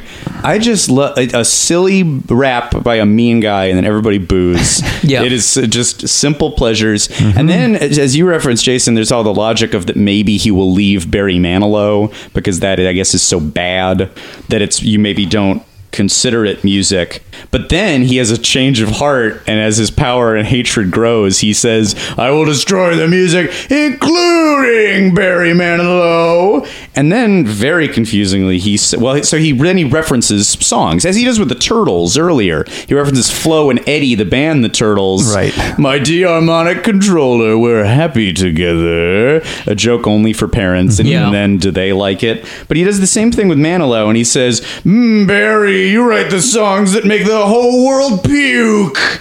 But before that, he says, Have a nice weekend in New England.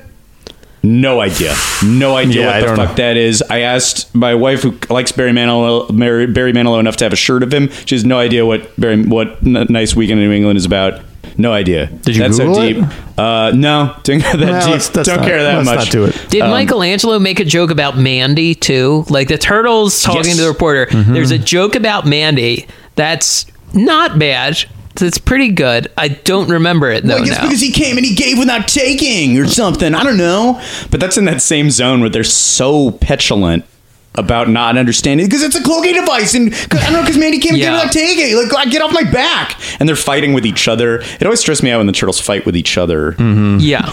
Just Raph is mean. Mm-hmm. Yeah, why is he so Shut mean? up. Um. Uh. There, so then, then this plot continues where he's you see the machinations of music disappearing and elevator music is gone and some and they interview in a pre-tape video a man who's like working to try to get the elevator music back and he references Ray Conniff's Mr. Bojangles. That's incredibly I only know from like the lounge section at Amoeba what Ray Conniff is. Yeah. Yeah. There are deep cuts in this show for having like hammy jokes. Well, this guy is this this uh, uh what Bejan guy is uh Broadway. He started on Broadway. Oh, so I think okay. these a lot of these are his references Little probably. cheeky. Uh, uh, Yeah. yeah, yeah. And Broadway humor is very um, distinct. Yeah. It's very yes. Sometimes it's kind of theme parky where it's like broad and 8 to 80 and then sometimes it's so narrow. Mm-hmm. it's literally just for the people who work on Broadway. Mm-hmm. Put that on a stage. Yeah. Um. So so to tie into my next, and I might be jumping around a little bit, but so there's this voice modulator on Shredder, mm-hmm. and then. The next time the Turtles perform, it is the song "No Treaties." Yes. And if you could play clip number one that I put on there, um, I believe there was a mistake, and maybe a little voice modulator was left on. He thinks he can stop it, bring it all to an end. and it turned it off. It's him now. That's why I think the, sorry. That's why I think the uh it was live. Yeah, I- well, we're watching a has to pay per view event, so there's fucking, Yeah. there's a lot of like that very if you're filming a Broadway thing where you can hear like stomps and just like stray Yeah. sound on the stage. Um, but anyway, IA music has occurred, but I, it really is all downhill from here to me because we get into all these like very like patience trying ballads. Well, You no have- treaties is a little upbeat. yeah, yeah, that that spikes it. Yeah, it's okay. And we're just like kind of getting ready to. Because how do you top? yeah, I mean, this is no treaties. The full the album, The album of version, No Treaties. Um, and it's I I like this more than I remembered liking it. I like it better with the voice modulator.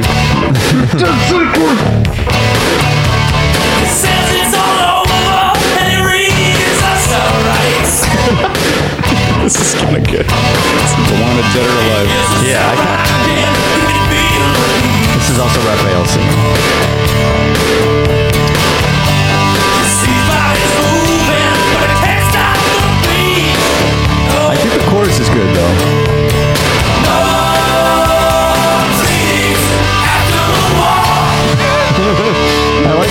I like it. I think I think that would have been at like a hit single. Could have had that as a chorus. Sure.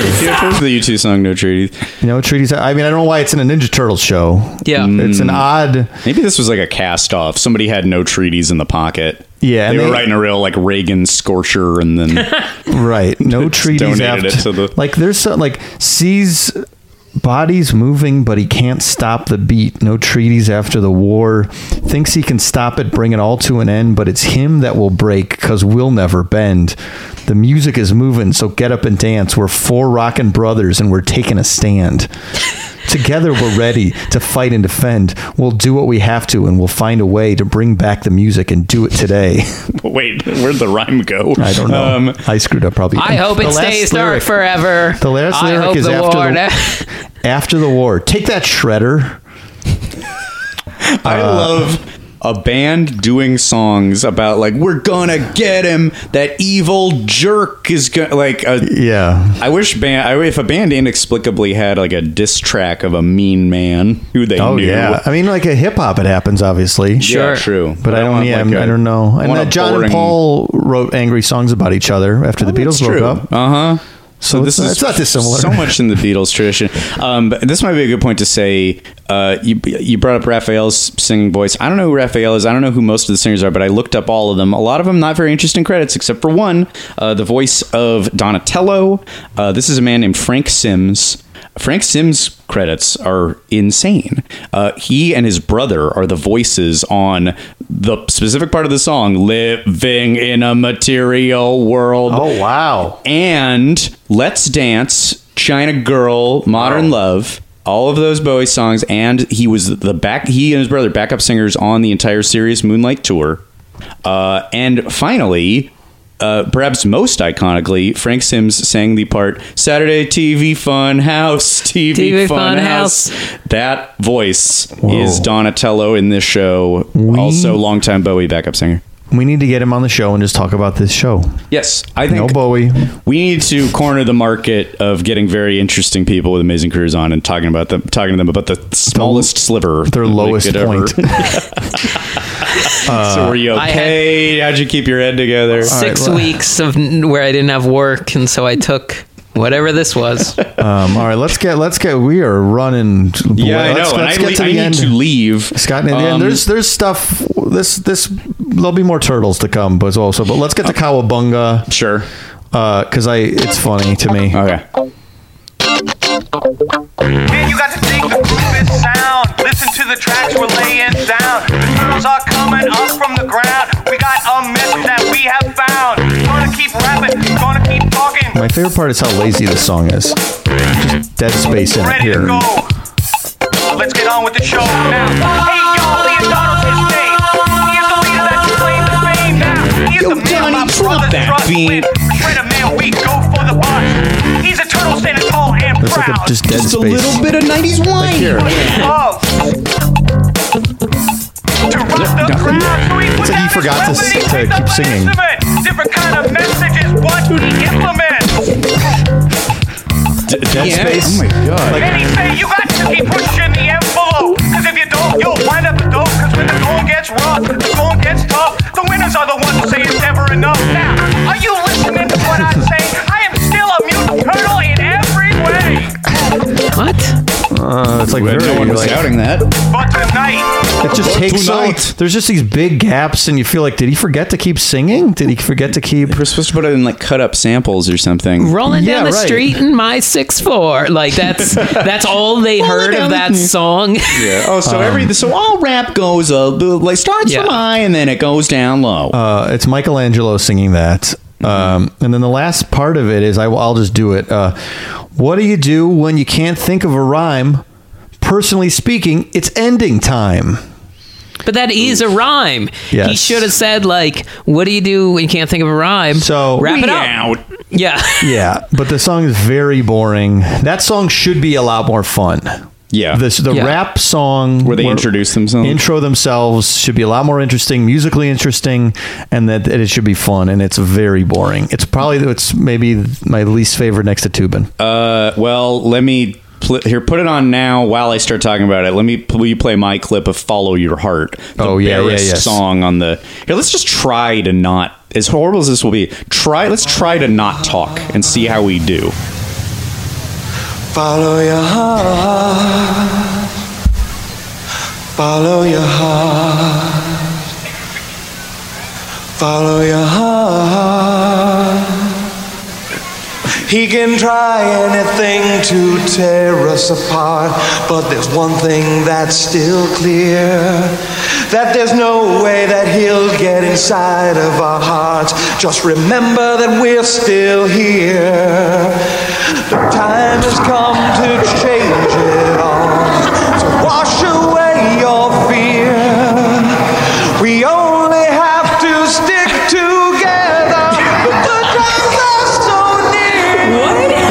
Just Is acapella. it, is it a mistake that there's no music? Like, did somebody forget to hit Ashlee Simpson style? Did somebody forget to hit the button?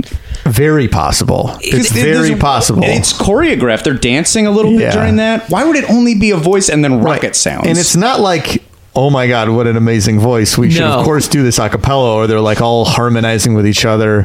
It just feels, it does feel like he's like a little hesitant too. Yeah. Like, oh shit, is it going to come in? Or. yeah, and making it up as he goes, man. And then there's when- a, remember the, uh, the thing that we, find. We came up to find, and that shred is a jerk, and I don't, I don't like to give work. And uh, There, there was like five seconds where it sounded like the isolated track from the LCD Soundsystem song I- "All My Friends." I wrote it's that- spent less than years trying to get with yourself, and, and Whoa. A little I, bit, yeah. I wrote down that it's sort of like Kraftwerk or Bowie's Heroes.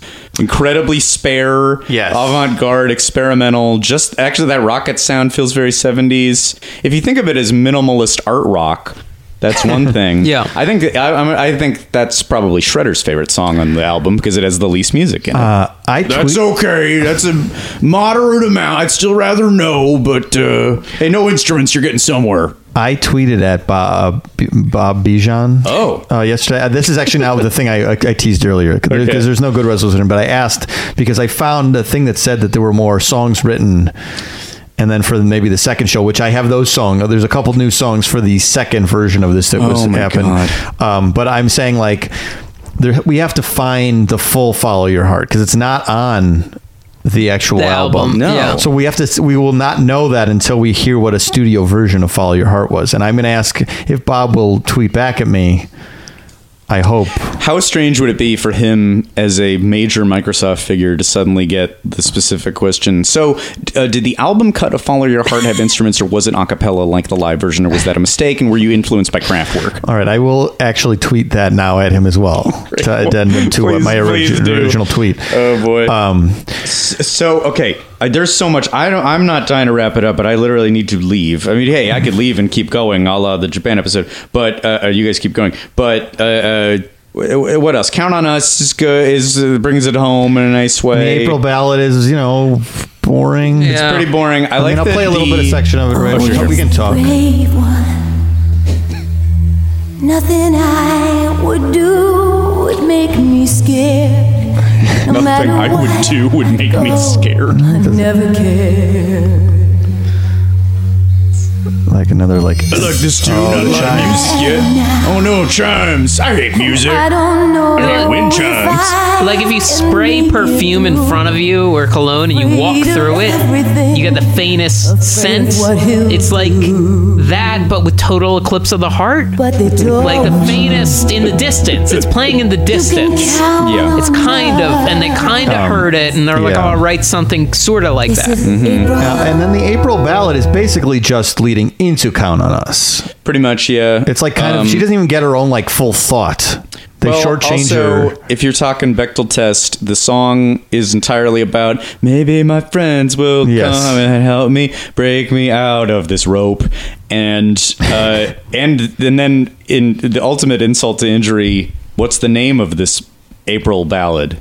April, ballad. April ballad. Yeah, right. It didn't even. Doesn't get doesn't kick ass, doesn't defend herself, uh, doesn't like just talks about them, and then doesn't get a name of the song. It couldn't even Um, be "Count on Us" part one and two. Yeah, kind of us intro, kind of us like Right. coda or uh, prelude. Um, and then they take her voice away, Ariel style. They just like, "Ah, and that too, and then he takes her voice away, so she can't sing anymore.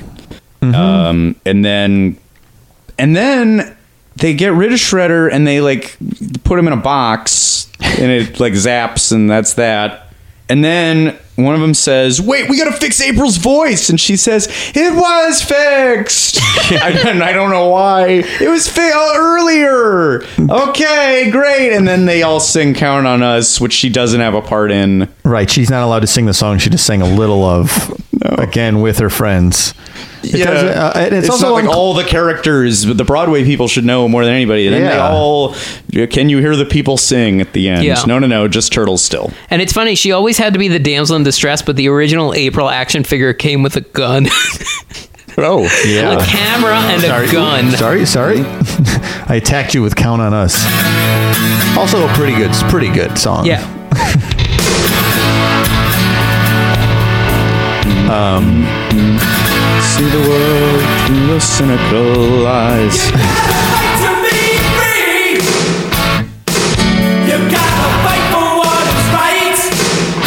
This is very Def Leppard. Yeah.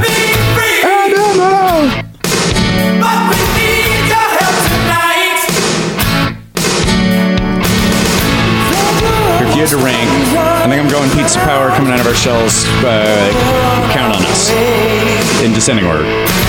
Walk straight, heats of power. Coming out of uh, maybe no treaties, then coming out of our shells. No treaties? I don't know. Maybe not. I have to think about that. Uh, coming out of the shells, uh, count on us and Tubin. Wow, Tubin sneaks in there. I hate Tubin. I, I hate Tubin. I think it's the worst. worst. uh, there is. I don't have it, so I have because we're going to wrap up here. There's going to be more because I will tell you this. I found it. It's too late. I should have started researching months ago. I found a blog that at one point hosted Spanish version and the Hebrew version of coming out of our shells tour. And I corresponded with the person who runs the blog, and they said, "Oh, are you are you the person who asked for me for this weeks ago to re-upload?" And I said, "I don't think so. I just did this today." And they're like, "Well, uh, I, I can't do it right away, but uh, over the weekend I can do it." So I wasn't going to be like, "Well, we're recording tomorrow," and I said, "Well, that's a good exa- good excuse to do a two-part. There's other turtles in theme parks and stuff." Yeah, maybe there's some catch-all turtles thing, and there was a there's a good like Christmas turtles rap in in Yes. uh, that, that is pretty YouTube popular. Um, yeah, and there's a part two. Like uh, there was so There's much to a say part here. two uh, called what? Getting down in your town. Down in your town. Uh, I do now. If we could do another Turtles episode, I do not think "Getting Down in Your Town" deserves an episode. No. it is much lazier. Very it was like lazy. they kind of did the math. Like, how do we do another tour, but less sets, less Shredder, less uh, no Baxter, No no, Splinter. Splinter. Casey Jones, but that doesn't have to be like a contracted like s- He looks musical like performer. shit. Yeah, it's just some guy we found. It'll be a different bum in every town. Let's put a mask on him. Nobody will know. Yes. Uh, and there and that features a lazier Tubin called Pizza USA. Yes, I have, and then I they there's a there's three songs. I only have two of them. I have Pizza USA and I have Getting Down in Your Town. but it's supposedly there were more songs written for this, which is what I've asked about. Uh-huh. So I'm hoping there might be a treasure trove of B sides and things left on the cutting room floor because the floor better be. they were hoping because they toured this at Six Flags and they were hoping to then launch another giant tour the next next year. Oh, and did it not go? No, and then it was over. Oh, So well, that's why I think they were gearing up to maybe do a, an expanded version of Getting Down in Your Town with other songs that have been written, and wh- who knows where those are. Okay. So so we're gonna have to do, we're investigating. So- we're gonna have to take an intermission. We'll do then. our coming to your town. Getting, we're gonna get down in your We're town. gonna get, Get down, in your town, soon enough. Turtles two, secret of the extra songs. yeah, keep, we can keep talking. This is Getting Down Oh, in Your no, Town. I want to listen. Oh, sorry. Mike, Raph, John, and Leo! The They do this on a four track? You can tell it's certainly in the same vein, the voice of the other the other show. It's got a long intro. I should have cut it. But they're still doing this sort of like jangly America pop. Yeah. Dun- the night we met, I knew I needed him so.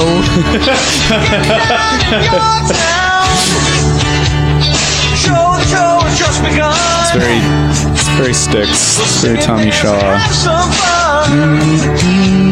For each of you, each and every one. Get down in your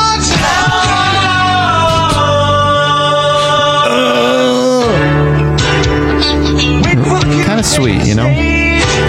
Um, all right, well, you know, we're gonna get to a lot more. If of that's getting not an down. OT, but I think now we have to act as if Shredder's D harmonic convergence controller has shown up in your apartment and and ceased the recording of the episode. Hmm. Shredder has caused all of the, the equipment to stop functioning. He's declared, "I hate, I hate podcasts about music. they're they're the worst. Other topics they're okay, but music, I think that's the worst. Those are the episodes that I skip." Uh, he- yeah. So yeah, right now Shredder is here. in He the has- form of Edwin farting on me. Edwin is farting on Jason. He's also shedding a ton right now too. I'm Oh, sorry. great. De- his deotifier, his deharmonious otifier is poisoning the atmosphere. we got to get out of here now. Oh. We'll be back. Forever. Dog. This has been a Forever Dog production. Executive produced by Mike Carlsen, Jason Sheridan, Scott Gairdner, Brett Boehm, Joe Cilio, and Alex Ramsey. For more original podcasts, please visit foreverdogpodcasts.com and subscribe to our shows on Apple Podcasts, Spotify, or wherever you get your podcasts. Keep up with the latest Forever Dog news by following us on Twitter and Instagram at Forever Dog Team and liking our page on Facebook.